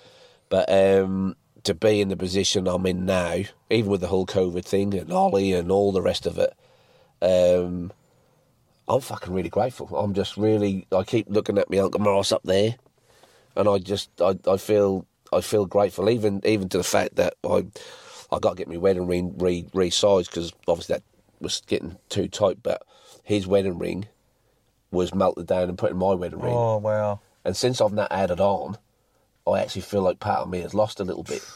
So I need to get that back on. You know, that, that, that- I used to be able to feel him. Yeah. Whereas, um, so I need to get to the back, and, e- and even you know, there's something as simple as this bloody Phil Riley bracelet. That keeps me grounded. I look at that every day, and I think, fuck, I just got to keep doing what I got to do to get home Yeah. and you know, and all that, all that domestic violence stuff, and you know, and even what you, I think, you know, there's so many boys like me and you have seen that, Yeah. and they're still there. They're still It's happening still today. happening, yeah, still I- fucking happening. And you know, I mean, not to not to shine light, but I've in my teaching career, I've I've reported like kids being like abused. yeah, yeah, It's not. It's like you said. It almost goes back to the statistics of of suicide, but it's not uncommon. like I, I couldn't, I can honestly tell you, as a human being, if I, I couldn't be a teacher, because if I knew the dad or the mum was knocking the kid around, fuck, I'd take, I'd take things into my own hands, Yeah. and that's, and that's probably why I always say, you know, fucking my slogan would be vote for me. I, I might only last two weeks, but what a fucking two weeks we're gonna have, you Yeah. know, because I, I can't stand the bullshit. There's a lot of it. I can't stand the bullshit. And and and and, and really, like, I tried to change a little bit with the Full Monty. Um, and all I was saying to the Full Monty, there's, you see me out in the street and you see me running blue light gums and that, and I'm always the fucking larrikin. But I'll fucking come on me, where the only fucking person who'll listen to me is that fucking horse over there on the fence. You know, and, I, and I swear to God, we got a bond. I swear to God, me and that fucking horse there got. She knows exactly what I'm saying to her Yeah. you know, and oh yeah, you just there's there's got to be a somewhere. See, as a kid, I never could go home, and I think that's where my sleeping started. I could never put my head down as a kid because for a lot of years my dad went with us, but when he was with us. Um, I think he went with us up until I was about five, and then I think when his business all went up the fucking tit shape and that, he come back when I was about ten. But that, that, that four years when I remember him being home, you couldn't put your fucking head down on the pillar, going to sleep, and couldn't guarantee that the cops weren't going to turn up Jesus Christ. because my mum would be drinking and my mum was an aggressive drunk. My dad was a friendly drunk, but he would come on being friendly, and she'd be drunk, and she'd be aggressive, and the two combinations would never work together. But the saddest thing probably is a father and son relationship, which I'd fucking God forbid my boy ever did that to me. The, you know, I've seen my dad punch my mum. I've seen him kick me fucking dog, and I think that I probably would have been about sixteen, I think, and there was a right van. A right van got called to my house to split me and my dad up, you know, and I would have just kept fucking belting him. You know, I, I remember, I, I would have been 17 because I had the van, I had the works van, I, I weren't living at home. My sister rang me and obviously said that they'd had an altercation, and I went round and fuck, my mum's face was out here, and I'd seen it before. But going back to the, um, even going back to the Havening thing, I remember having one session, and she took me back in time. Now, have you ever done that? No. no. Fucking hell, man, that's some scary shit. That is what your brain has actually blocked out. And I came out this session, and, and more often than not in the what I call the the heavy stuff. Um, I'd cry. I'd I'd leave. I'd leave her house. I'd pull up on the highway somewhere, and I'd fucking bawl. I'd just bawl, and, and for no reason, I'd just bawl. And and since obviously now, you know, she she knew I couldn't come on because I didn't want the kids seeing me like that. They they don't know, but. Sint had obviously said that I was having issues, and because of the sake of my family, I didn't, I didn't want to, fuck, I didn't want to go through another divorce. Do you know what I mean? Yeah, do you want to bring it there? Yep, yep, yep. But I remember having this Haven session, and um, fucking, I'm a, f- oh, I would have been a five, six year old kid, and there was a big wall, and all I can remember was this big house and this big wall, and all these kids were getting over the wall, but I was too short and I couldn't get over the wall. And that fucking, then I could see my, my sister. And then I remember going into this big house and there's this big kitchen. I can see my mum and I can see my sister there. And I'm thinking, what the fuck is that about? And um, during the session, I said, fuck, I said, I think I've been in a fucking home. So fucking anyway, so I get out of there and I'm thinking to myself, well, my sister was a bit older than me. She was my stepsister. So um, I'm thinking to myself, well, fuck it. I'm either gone completely mad or I'm going to have to find out whether this was the case. yeah. So I ring my sister up. You know, this is I had to wait to the time difference, so that would have been like one o'clock in the morning or whatever. She was coming, and I said, Marianne, I said, I gotta, I gotta ask you, because I knew obviously the domestic violence between my mum and dad. I always knew that. You know, I can remember fucking more times I got fingers. But um, I said to my sister, I said, fuck, I said when I was about five or six, I said, well, we put in a fucking home? And she went dead quiet.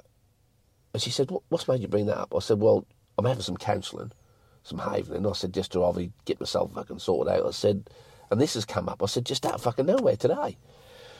And she went, yeah. I went, what do you mean, yeah? She said, well, obviously, Dad had beat my mum up.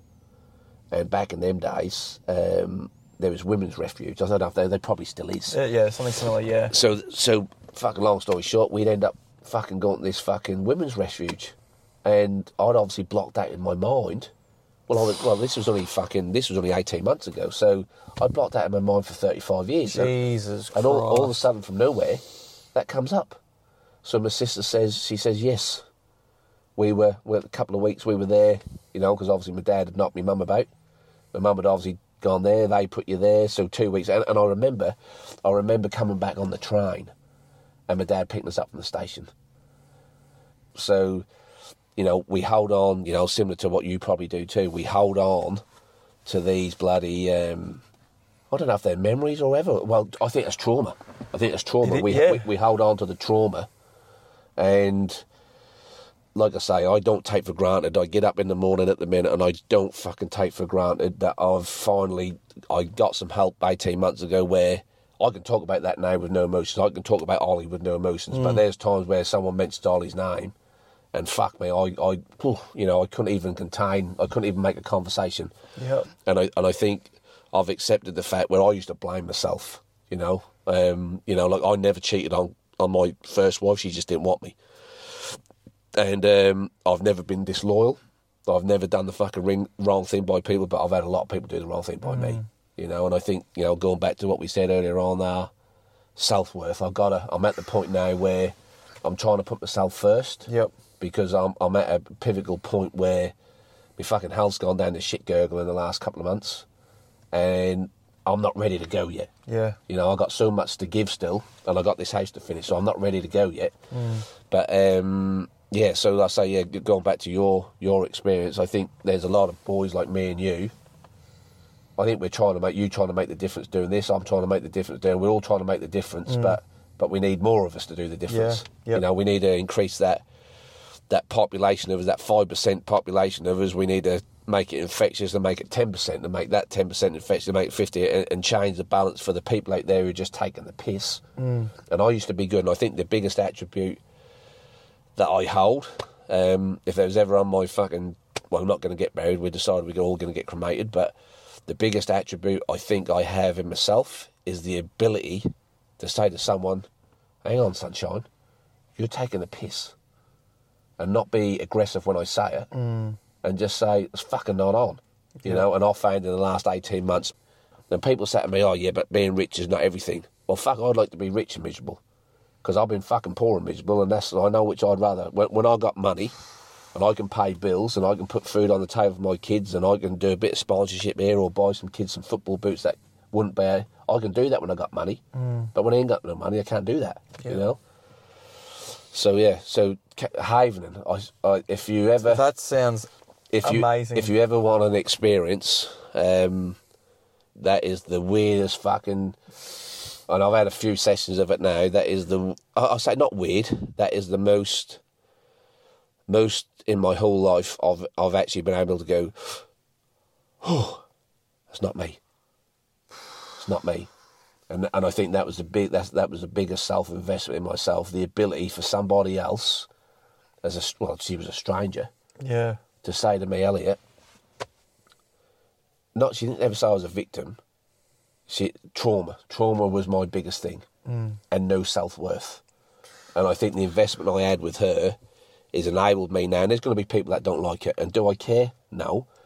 And not in a nasty sense. I don't care because the people that I'm saying no to, I need them out of my life. Yeah. Like my ex, out of my life. Yep. Like, God forbid, I'm on a shoestring now. Like my mum. God forbid, and, and, and the next 12 hours is not good. Um, yes, I'll cry if she passes away because I can't get there. Mm. Um, and and yes, she did the best she can, but she was fucking, you know, she abused me mentally. You know, I used to beg her to stop drinking. Mum, stop fucking drinking. Nah, fucking drink. You know, I, I used to be fucking coming from school. I could walk round the corner from, I, I could be a fucking half a k from my house, and and sit here and say to you, fuck, my mum's gonna be pissed when I get home. I, I used to just have a gut sense. I, I could tell before I even got home. Jesus. I could walk out of school at fucking three o'clock knowing that my mum was pissed by the time I got home. You know? So when, when people say to me, oh, you should have tried harder at school, I, I couldn't fucking try harder at school because as a five year old kid, I was not knowing what I was going home to. Yep. So by the time I fucking got up in the morning, I was fucking worrying about what I was going to come home to. Yep. So so I was just I was vacant, you know. And we say about these kids not having any any dinner you know, really, some of the poor bastards, the dinner was the fucking last of their fucking problems. Yeah. You yeah. know, getting their fucking parents to be fucking responsible parents is their number one one, one goal, isn't it? You know, and you know, we'll say that that's yeah. If I had plenty of money, I'd try and change that. I'd try and change that. Jesus, I think what you've just said. I think I've been doing a bit of reading. Reading. Um, anyway, and I need to do more. it's, oh, it's it's I never used to read, and it wasn't until my partner really told me, read and you, you'll learn a fucking, you'll see a different perspective of something. And what you've just mentioned to me is just something that I've just currently been reading. And basically it says it's, if you're able to share your deepest secrets or like the things that are troubling you the most freely, you don't have an ego. See, see, even for me, even for me, even up until 12 o'clock today, I was thinking what I've found of late, and I, I text a certain person who obviously has been helping me through a bad time, and basically the end of the text said, "When you do this podcast, what then?" Now, now, the amount of professional people that are putting their fucking hand, heart, soul into this community and giving and giving they're all struggling. They're all fucking mm. struggling. Yep. Like really struggling. Yeah. And and I think for me it's not I'm not looking for closure. This conversation is not about closure. And and, and I don't I actually I don't feel you know, people say, oh fuck, when they've Yeah. actually said they, I, I don't feel like that because the trauma has been far greater than the discussion. Yep. The the only thing that I, I love about it now is I can talk about it, and and I'm fine. I feel fine. I don't feel like I know what I'm going to have a fucking drink. Yeah. You know, but um, you know, people say to me, "What do I know about suicide?" Well, I fucking know because I, I drove to the cliff and fucking hang, hung off the end of the cliff. The only reason why I didn't jump because I'm fucking scared of the dark, you know. And, and and like the car, the car, you know, when I when I hit that accelerator going down that country lane that night, I knew what the fucking consequences were at the end. Mm. I was just lucky the farmer, and I laugh about now. They called me hedge back in England. I was lucky the farmer played the fucking field because the fact that when they play fields in England, they play them. They're fucking like you know four foot deep. Yep. Yep. Now it was only the fact that he played the field four hours before I hit the fucking hedge and went over it that saved me. Jesus Christ. Otherwise, I won't be here today to fucking tell the story. But I am here today to tell the story. And what I realise later on, fuck, what, what, what, fucking, because my ex-wife didn't want me and was using my fucking son against me, you know. But the the, th- the thing that failed me was the courts. Like, Yeah. I thought if I give her the house, I pay her the salary. Like I, I, I was separated from her for five years and gave her a full salary, a car, and, and I kept her in the family home. I had three years where I was sleeping in my car and a fucking hotel, and no one knew. My employees didn't know, my staff didn't know. And they just thought when I was putting, my- well, Steph used to just pay the bills. I used to just stay in hotels because I was working away. But I had three years where I, I'd sleep in the fucking car. And that's where me badness, because I started not sleeping. So I'd just drive around. I, I could get, I'd, I'd get in the car now. I'd fucking drive from here to Adelaide and back, and then go back in the office and carry on working. I had, I had five years where I physically didn't go to bed, and I lived off Red Bull and sweets, and I was still like that in 2005 when I met Sin. Like, if you went to my boot in 2005, I'd have two fucking slabs of Red Bull in the boot, and I used to just drink Red Bull. Never used to drink alcohol. I tried alcohol, but I think because I'd seen my mum and dad fucking drink as much alcohol as they did that, alcohol does nothing for me, but now I enjoy a glass of wine. But I mean, um, you know, I, I've been there. Like I've been fucking hell, man. I've been down to the the pits of my ass, and no one's known. No one gives a fuck. Even now, you know, people don't care. There's a very there's a five percent of people that do care. You know, and then um, and and to me, I can't change that. And I think I, I wouldn't say I've give up now, but I can't change. I can't I can't change people's perception. I can't change what their behaviour is, but what I can do, I've got two fucking gates there. I don't have to let that come past that gate into this house, and that's that's where I'm at now. And I'm- not being defeatist, but I can't. Even this podcast thing here, you know, whether that makes a difference to one person, I'm not so sure. But I think um, that self worth thing now, my goal now, is to make sure when I come up that fucking gate and I get in that gate, this is my family time. You know, and this is this is and, and my friends. When my friends want to come round with their kids, like, I got a couple of. I've, it's only now I got some toys. I, I haven't always had the toys, and anything I got, we've had to work fucking damn hard for. But we've got some toys in the fucking shed now. We open that fucking gate. Rosie stands in the corner. We just fucking we get on these quad bikes and that. We just give it some. Like the, the kids were having such a ball the other fucking week. There, we ran out of fuel. Which uh, you know, if you've ever fucking filled up your quad bike with fuel, that take a long, long while to run that out. And that's and that's what I think. Um, and even even today, that the fucking sleep apnea thing that's done my head in. Yeah. Like, I, I, I look at that as a weakness. I think you fucking. I said to said to the lady, "Oh, I must be weak as piss." She said, "Elliot, the average person is fucking five. I think she said to me five times an hour.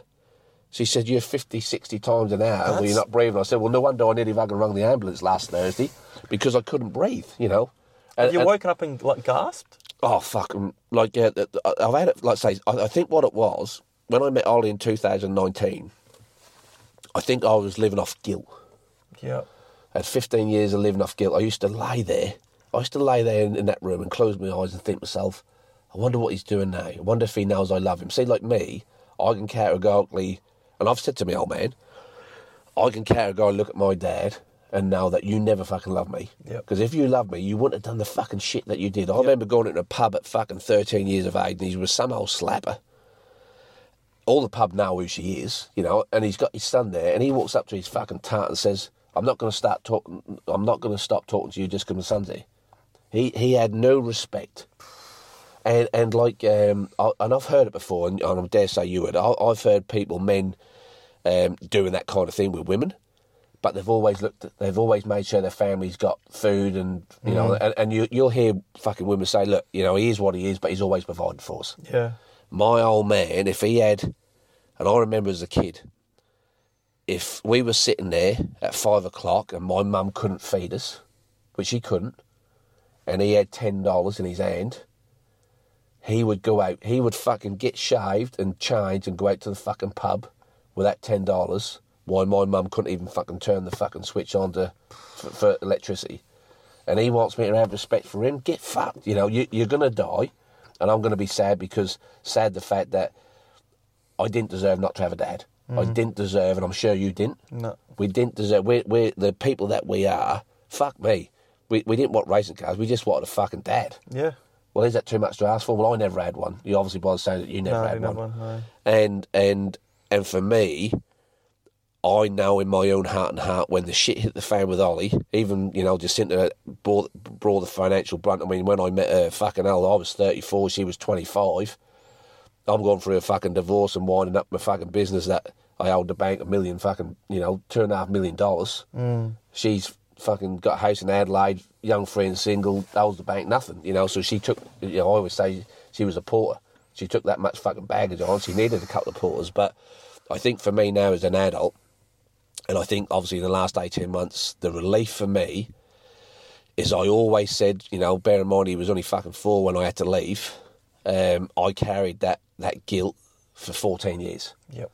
And I think for me now, the only difference now is is um, like I don't send him any money now unless he unless he needs some. But I've sent money for fucking cars. I was paying her equivalent of, I think I think say in England the uh, what they call it the maintenance is a hundred bucks a week Yep. or a month or whatever. Yep. I was sending her four hundred. I was, I was basically twelve hundred dollars of my money every week or yeah every month used to go over to the UK. Now, if you know what the exchange rate is, that's fucking worse because the dollar and the pound is half. Yeah, yeah. So, but soon he was, as soon as he was eighteen, in my mind, I said I'd always do it, and, and I think, um, and that's only, and that's, and that's more sort of late again. Um, you know, it's been sort of eighteen months since Ollie came and he, he's gone, and I feel fucking relieved. I feel I feel relieved, and I don't feel guilty that I'm not sending him any money now because if my if my old man would have just done that up until I was fucking fourteen, Yeah. would have been a fucking tick in the box. He didn't give a flying fuck. Yep. You know, he, he, he didn't care whether we had food on the in the on the fucking table. Mm. You know, and and I, I I remember like you know we looked there and I, I fucking I'm always saying to the kids turn the fucking lights off. You know, well that Levi's age he's ten. I had to sit in the fucking dark with candles because we my mum couldn't afford to fucking turn turn the fucking electric. The electric was cut off. Yeah. You know, and, and Levi can't understand that. You know, fuck me. Like Levi's got a fucking go kart in there. Zayla's got a go kart now. Now, I, I'm not trying to live my life now and give the kids what I did didn't have. But like, um, yeah, for me now, I say that I got that taste. You know, I'm walking around here now and I fucking see the pegs and and like I say, the, the one of the saddest things for me, Jacinta. You know, you don't, do you know my wife, Jacinta Jones? I don't know. fuck. If you ever get her as a friend, she's the fucking best friend in the world. But um, I don't even think I thought about that today because I woke up this morning and fucking my sister had obviously texted me and said you know um, they got to do a MR another MRI scan, but my mum already had two strokes at Christmas. Hmm. So apparently she's had it. And I tell you what sort of tough old bird my mum is for her fucking faults. She she was having a stroke, but being too proud to ring up a fucking ambulance. You know she got to the fucking doctors? Here we go. She rang up a fucking taxi. so she got the taxi to the fucking doctors, and then the doctor said, "Get your ass up to the hospital." Wow. So you know, so she she's a she's a tough old bird, but as a parent, a fucking nightmare. Yep. You know, you know, all I ever begged her as a kid is to stop fucking drinking. You know, I've seen my mum. I, I think six overdoses my mum took. Jesus Christ. You know, I got in the fucking. I think you know. There's one time I went to the lounge and she's fucking. You know, I had to fucking ring. I had to fucking ring the ambulance to come and get her. And she took an overdose, and she didn't give a fuck. My mum did not give a fuck. So selfish. I could I could categorically say to my mum and my dad, "You're the most selfish fucking parents," because we begged you. I begged you. I begged you not to fucking drink. I begged you not to do it. And I, I, I pissed the bed until I was 13. I never used to do sleepover everyone because I was frightened to pee in the bed. You know, and, and that was because the environment that I was in. Mm. You know, so um, you know, and, and that's important to me. Said, important to me now um, that my kids don't see that. Yeah. You know, any, any kid shouldn't have to see fucking abusive parents. They, No.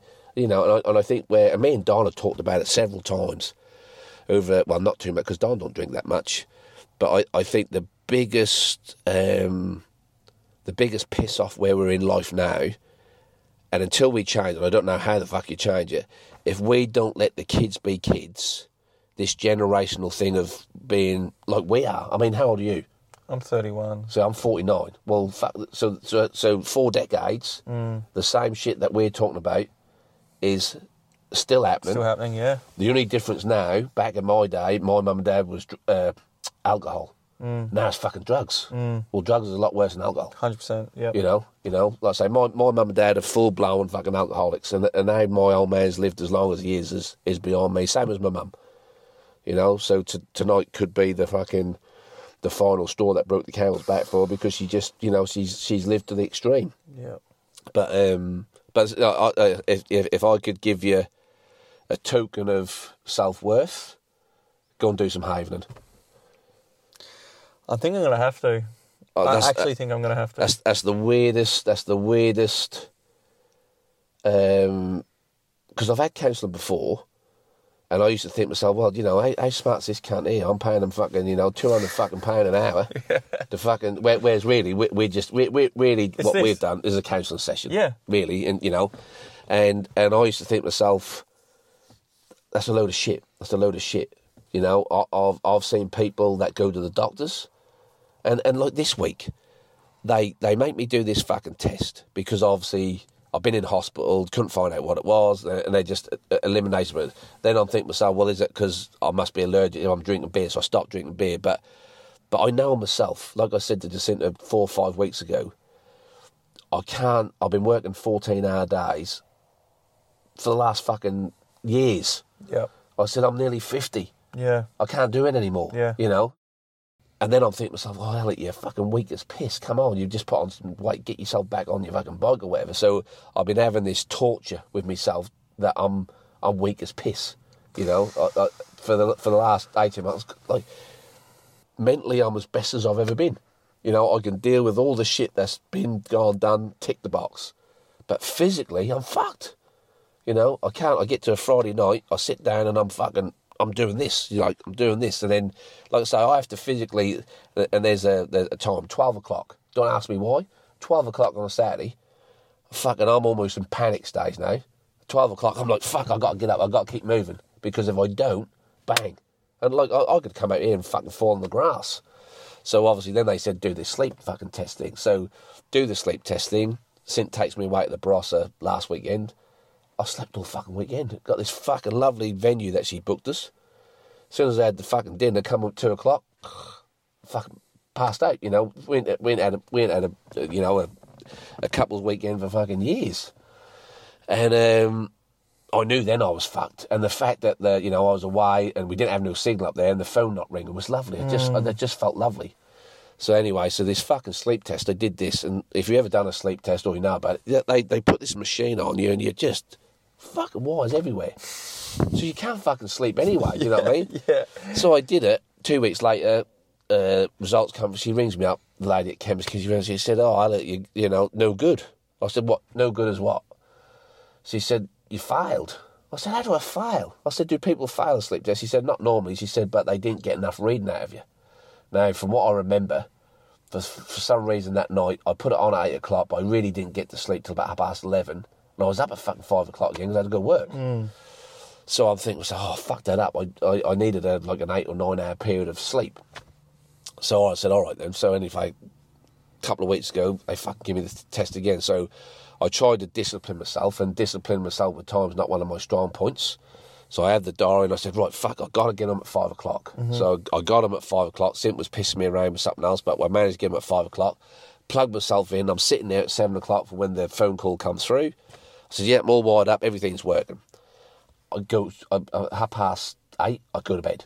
Even though I was lying there not sleepless, I thought, fuck it, I'm going to go to bed. I'm determined not to fail this fucking test. Yeah. So then I'm in the Barossa last Friday. They ring me up and said, "Oh, you got to ring your doctors, fucking urgent," you know. And I'm thinking, "Fuck me, you know what? What could be it?" And I knew I was bad hmm. because of the shakes. I was Yep. getting these fucking shakes, and I was only getting the shakes when I went working. When I was working, I was fine. So I was thinking to myself, there must be something wrong with me adrenaline or something. So um, all week, I don't know what we where we Thursday today. It is Thursday, yeah. So fucking all week, I've been. re- My mother-in-law works at the fucking doctor's surgery, so you think you'd get a leg up with your mother-in-law being on the reception. yeah. So she comes on Monday. She, I said, "Fuck!" I said, "If, if they got my fault, no, they ain't got it yet." I said, "Bev, they have it. They must have it because Chemist King around me and said they got it." So, um, fucking, I think Tuesday comes, and I was in bed Monday, Tuesday because I weren't feeling too sharp, which is unusual. Fucking first sick day I've ever had. So I thought, well, if I own the company, surely I'm allowed a sick day. So I then ring fucking Bev and I said, did you look at the file? She said, oh, yeah, that's got severe or something, but you've got to speak to the doctor. And I'm thinking to myself, well, she's just being professional and, and can't say to me what was in the file. So I got the fucking shits up because I had a bad night last night and I got the fucking shits up and then, then I was getting all fucking antsy that I was doing this sort of thing. I said, Yep, oh, fuck, yep. you know. Then I was like, take control, you know, be positive, ring up. So I rang up the chemist and I said, look, are you allowed to tell me what the result are? Says, from what I gather, you get the result, you send it to the doctors, and he's just going to refer me back to you. So he said, pretty much. She said, but it's funny you should say that. She said, we've just had an email come through to say that we can ring you with the results. I said, fuck for that. So I said, so so how are we looking? And she said, how you feeling? I said, fucking rat shit. So I said, I've been feeling rat shit for the last fucking 18 months. She said, I'm not surprised. I said, what do you mean? She said, well, you ain't getting no oxygen. So I said, what do you mean I've got no oxygen? That's when she explained to me. She said, "I- I'm fit. I think the average is five, and I'm between 50 and 65 times an hour where I'm not breathing. Every minute you're not breathing. So I'm thinking to myself, well, fucking no wonder I'm feeling fucking rat shit. That's but, crazy. but but I've been I, I, I'm normally asleep by half past ten, and that's two o'clock. So that between what 10, 11, 12, 1, 2, that four hours, I'm physically fucking. I'm nearly fucking. Well, I don't know. Well, I'm choking by two o'clock in the morning. I'm waking up and going. Ugh. So I've had that name for the week, and I and I, I, I rang them up today, and I said I, I can't I can't do another week. You know, fucking if I got to change me fucking diet or I got to do something. If I got to have a week off work, I can't do this for another week. Otherwise, I'm going to end up at the fucking hospital there. So, so I was being grown up about it. So um, I fucking got to go Monday. But from what they gather, and I, and I was really anti because I, I do keep thinking that's weak as piss. But apparently, there's lots of people that have sleep apnea, and you put the fucking mask on. And, and apparently, I was talking to some bloke today. He said, "Valley," he said, "I felt like a fucking new man." He said, "Within the first week," he said, "I put it on." He said, "I got plenty of energy." I said, "Well, fuck, I get to the weekend and I'm fucked." I'm absolutely like as worse as I've ever been, and I was that fucked. I I was pretending to drink because I knew if I had a couple of glasses of fucking wine, I, I'd be even more fucked. So so I had I, I was just pretending to top my glass up but not really drinking it. As soon as no one was looking, I was having a can of Coke or Coke Zero. Don't Yep. have Coke now. Yeah. So yeah, all I, so what you now thirty what? 31. So I remember being 31, and I think my lesson to you is if you've got some issues and you'll know that you've got some issues, don't leave it to fucking 40 fucking whatever I am now before you do anything about it. So, so if I could self worth myself now, so being, you know, half glass empty, I'm fucking going to take that. I'm going to fucking take every opportunity I can now. Me first, then me family, then me friends, and all the rest of the work of it. And if I got fucking another couple of decades left on this earth, let's let's have a good twenty years rather than the fucking twenty years up and down that we've already had. At the minute, be, being um, I don't know what you call it, being being self taught to survive. The battle I'm having now is with me. Yep. You know, is it weight? Was it my brain? Well, I knew it wasn't my brain because I'm sleeping. Like, I fucking love my bed now, whereas before, I used to go to bed. Well, I, I won't get none from work from a reasonable time, but my, my attitude for the last 35 years is sleep's unnecessary. Sleep's just a fucking waste of time. And my girl, as soon as I went to, if I, if, if I, I've never done a 40 hour week since the age of 14. Never. So my my average working week is I'm in that yard between anywhere between five and seven in the morning. If I'm in the yard at seven o'clock, I've slept in. So for the last month, I've had to physically. I still set my alarm for half past five, but I've had to physically either just lay there and have a cup of tea or do something, and I'm trying not to go in the office until seven. Wow.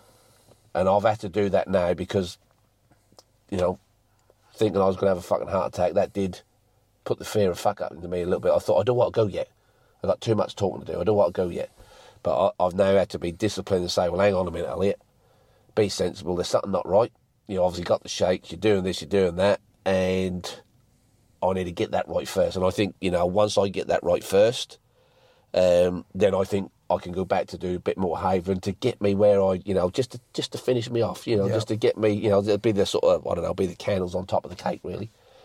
So that, that uh, yeah, I'd definitely say, you know, and, and I think uh, when you do these type of things too, I've found um, by trying to help somebody else, you're really putting your head in the oven again. Because you got you got to really you got to get them to understand. You got to tell them about your life experience, and um, if you if you're not equipped mentally to do that, that can be a setback. That there's been too much hurt for me, where there's nothing left. You know, you can't. There's nothing anybody can. There's nothing anyone can say, do, to make me feel any worse than I already previously already have felt. Yep. I'm done. You know, Yep. I've, I've been there. I, I, I can't go any fucking lower than I, I went. So the only way for me now is to ignore it uh, or fight. You know, and I, I try not to fight because obviously you know not not the not the done thing to do. But God forbid, you know, you fucking take the piss, then then I'm here to tell you you're gonna you know you you you're gonna fucking get it. You know what I mean? Mm. So that yeah, so definitely like for you, you know, I can't can't recommend it enough, and I'm helping some people who, who are going through a bit of a tough time now, and it's life changing. Man, it has been an absolute pleasure. So we have to catch up for a beer next time. Sounds very good. Sounds good. So, Wow, I'm you amazing.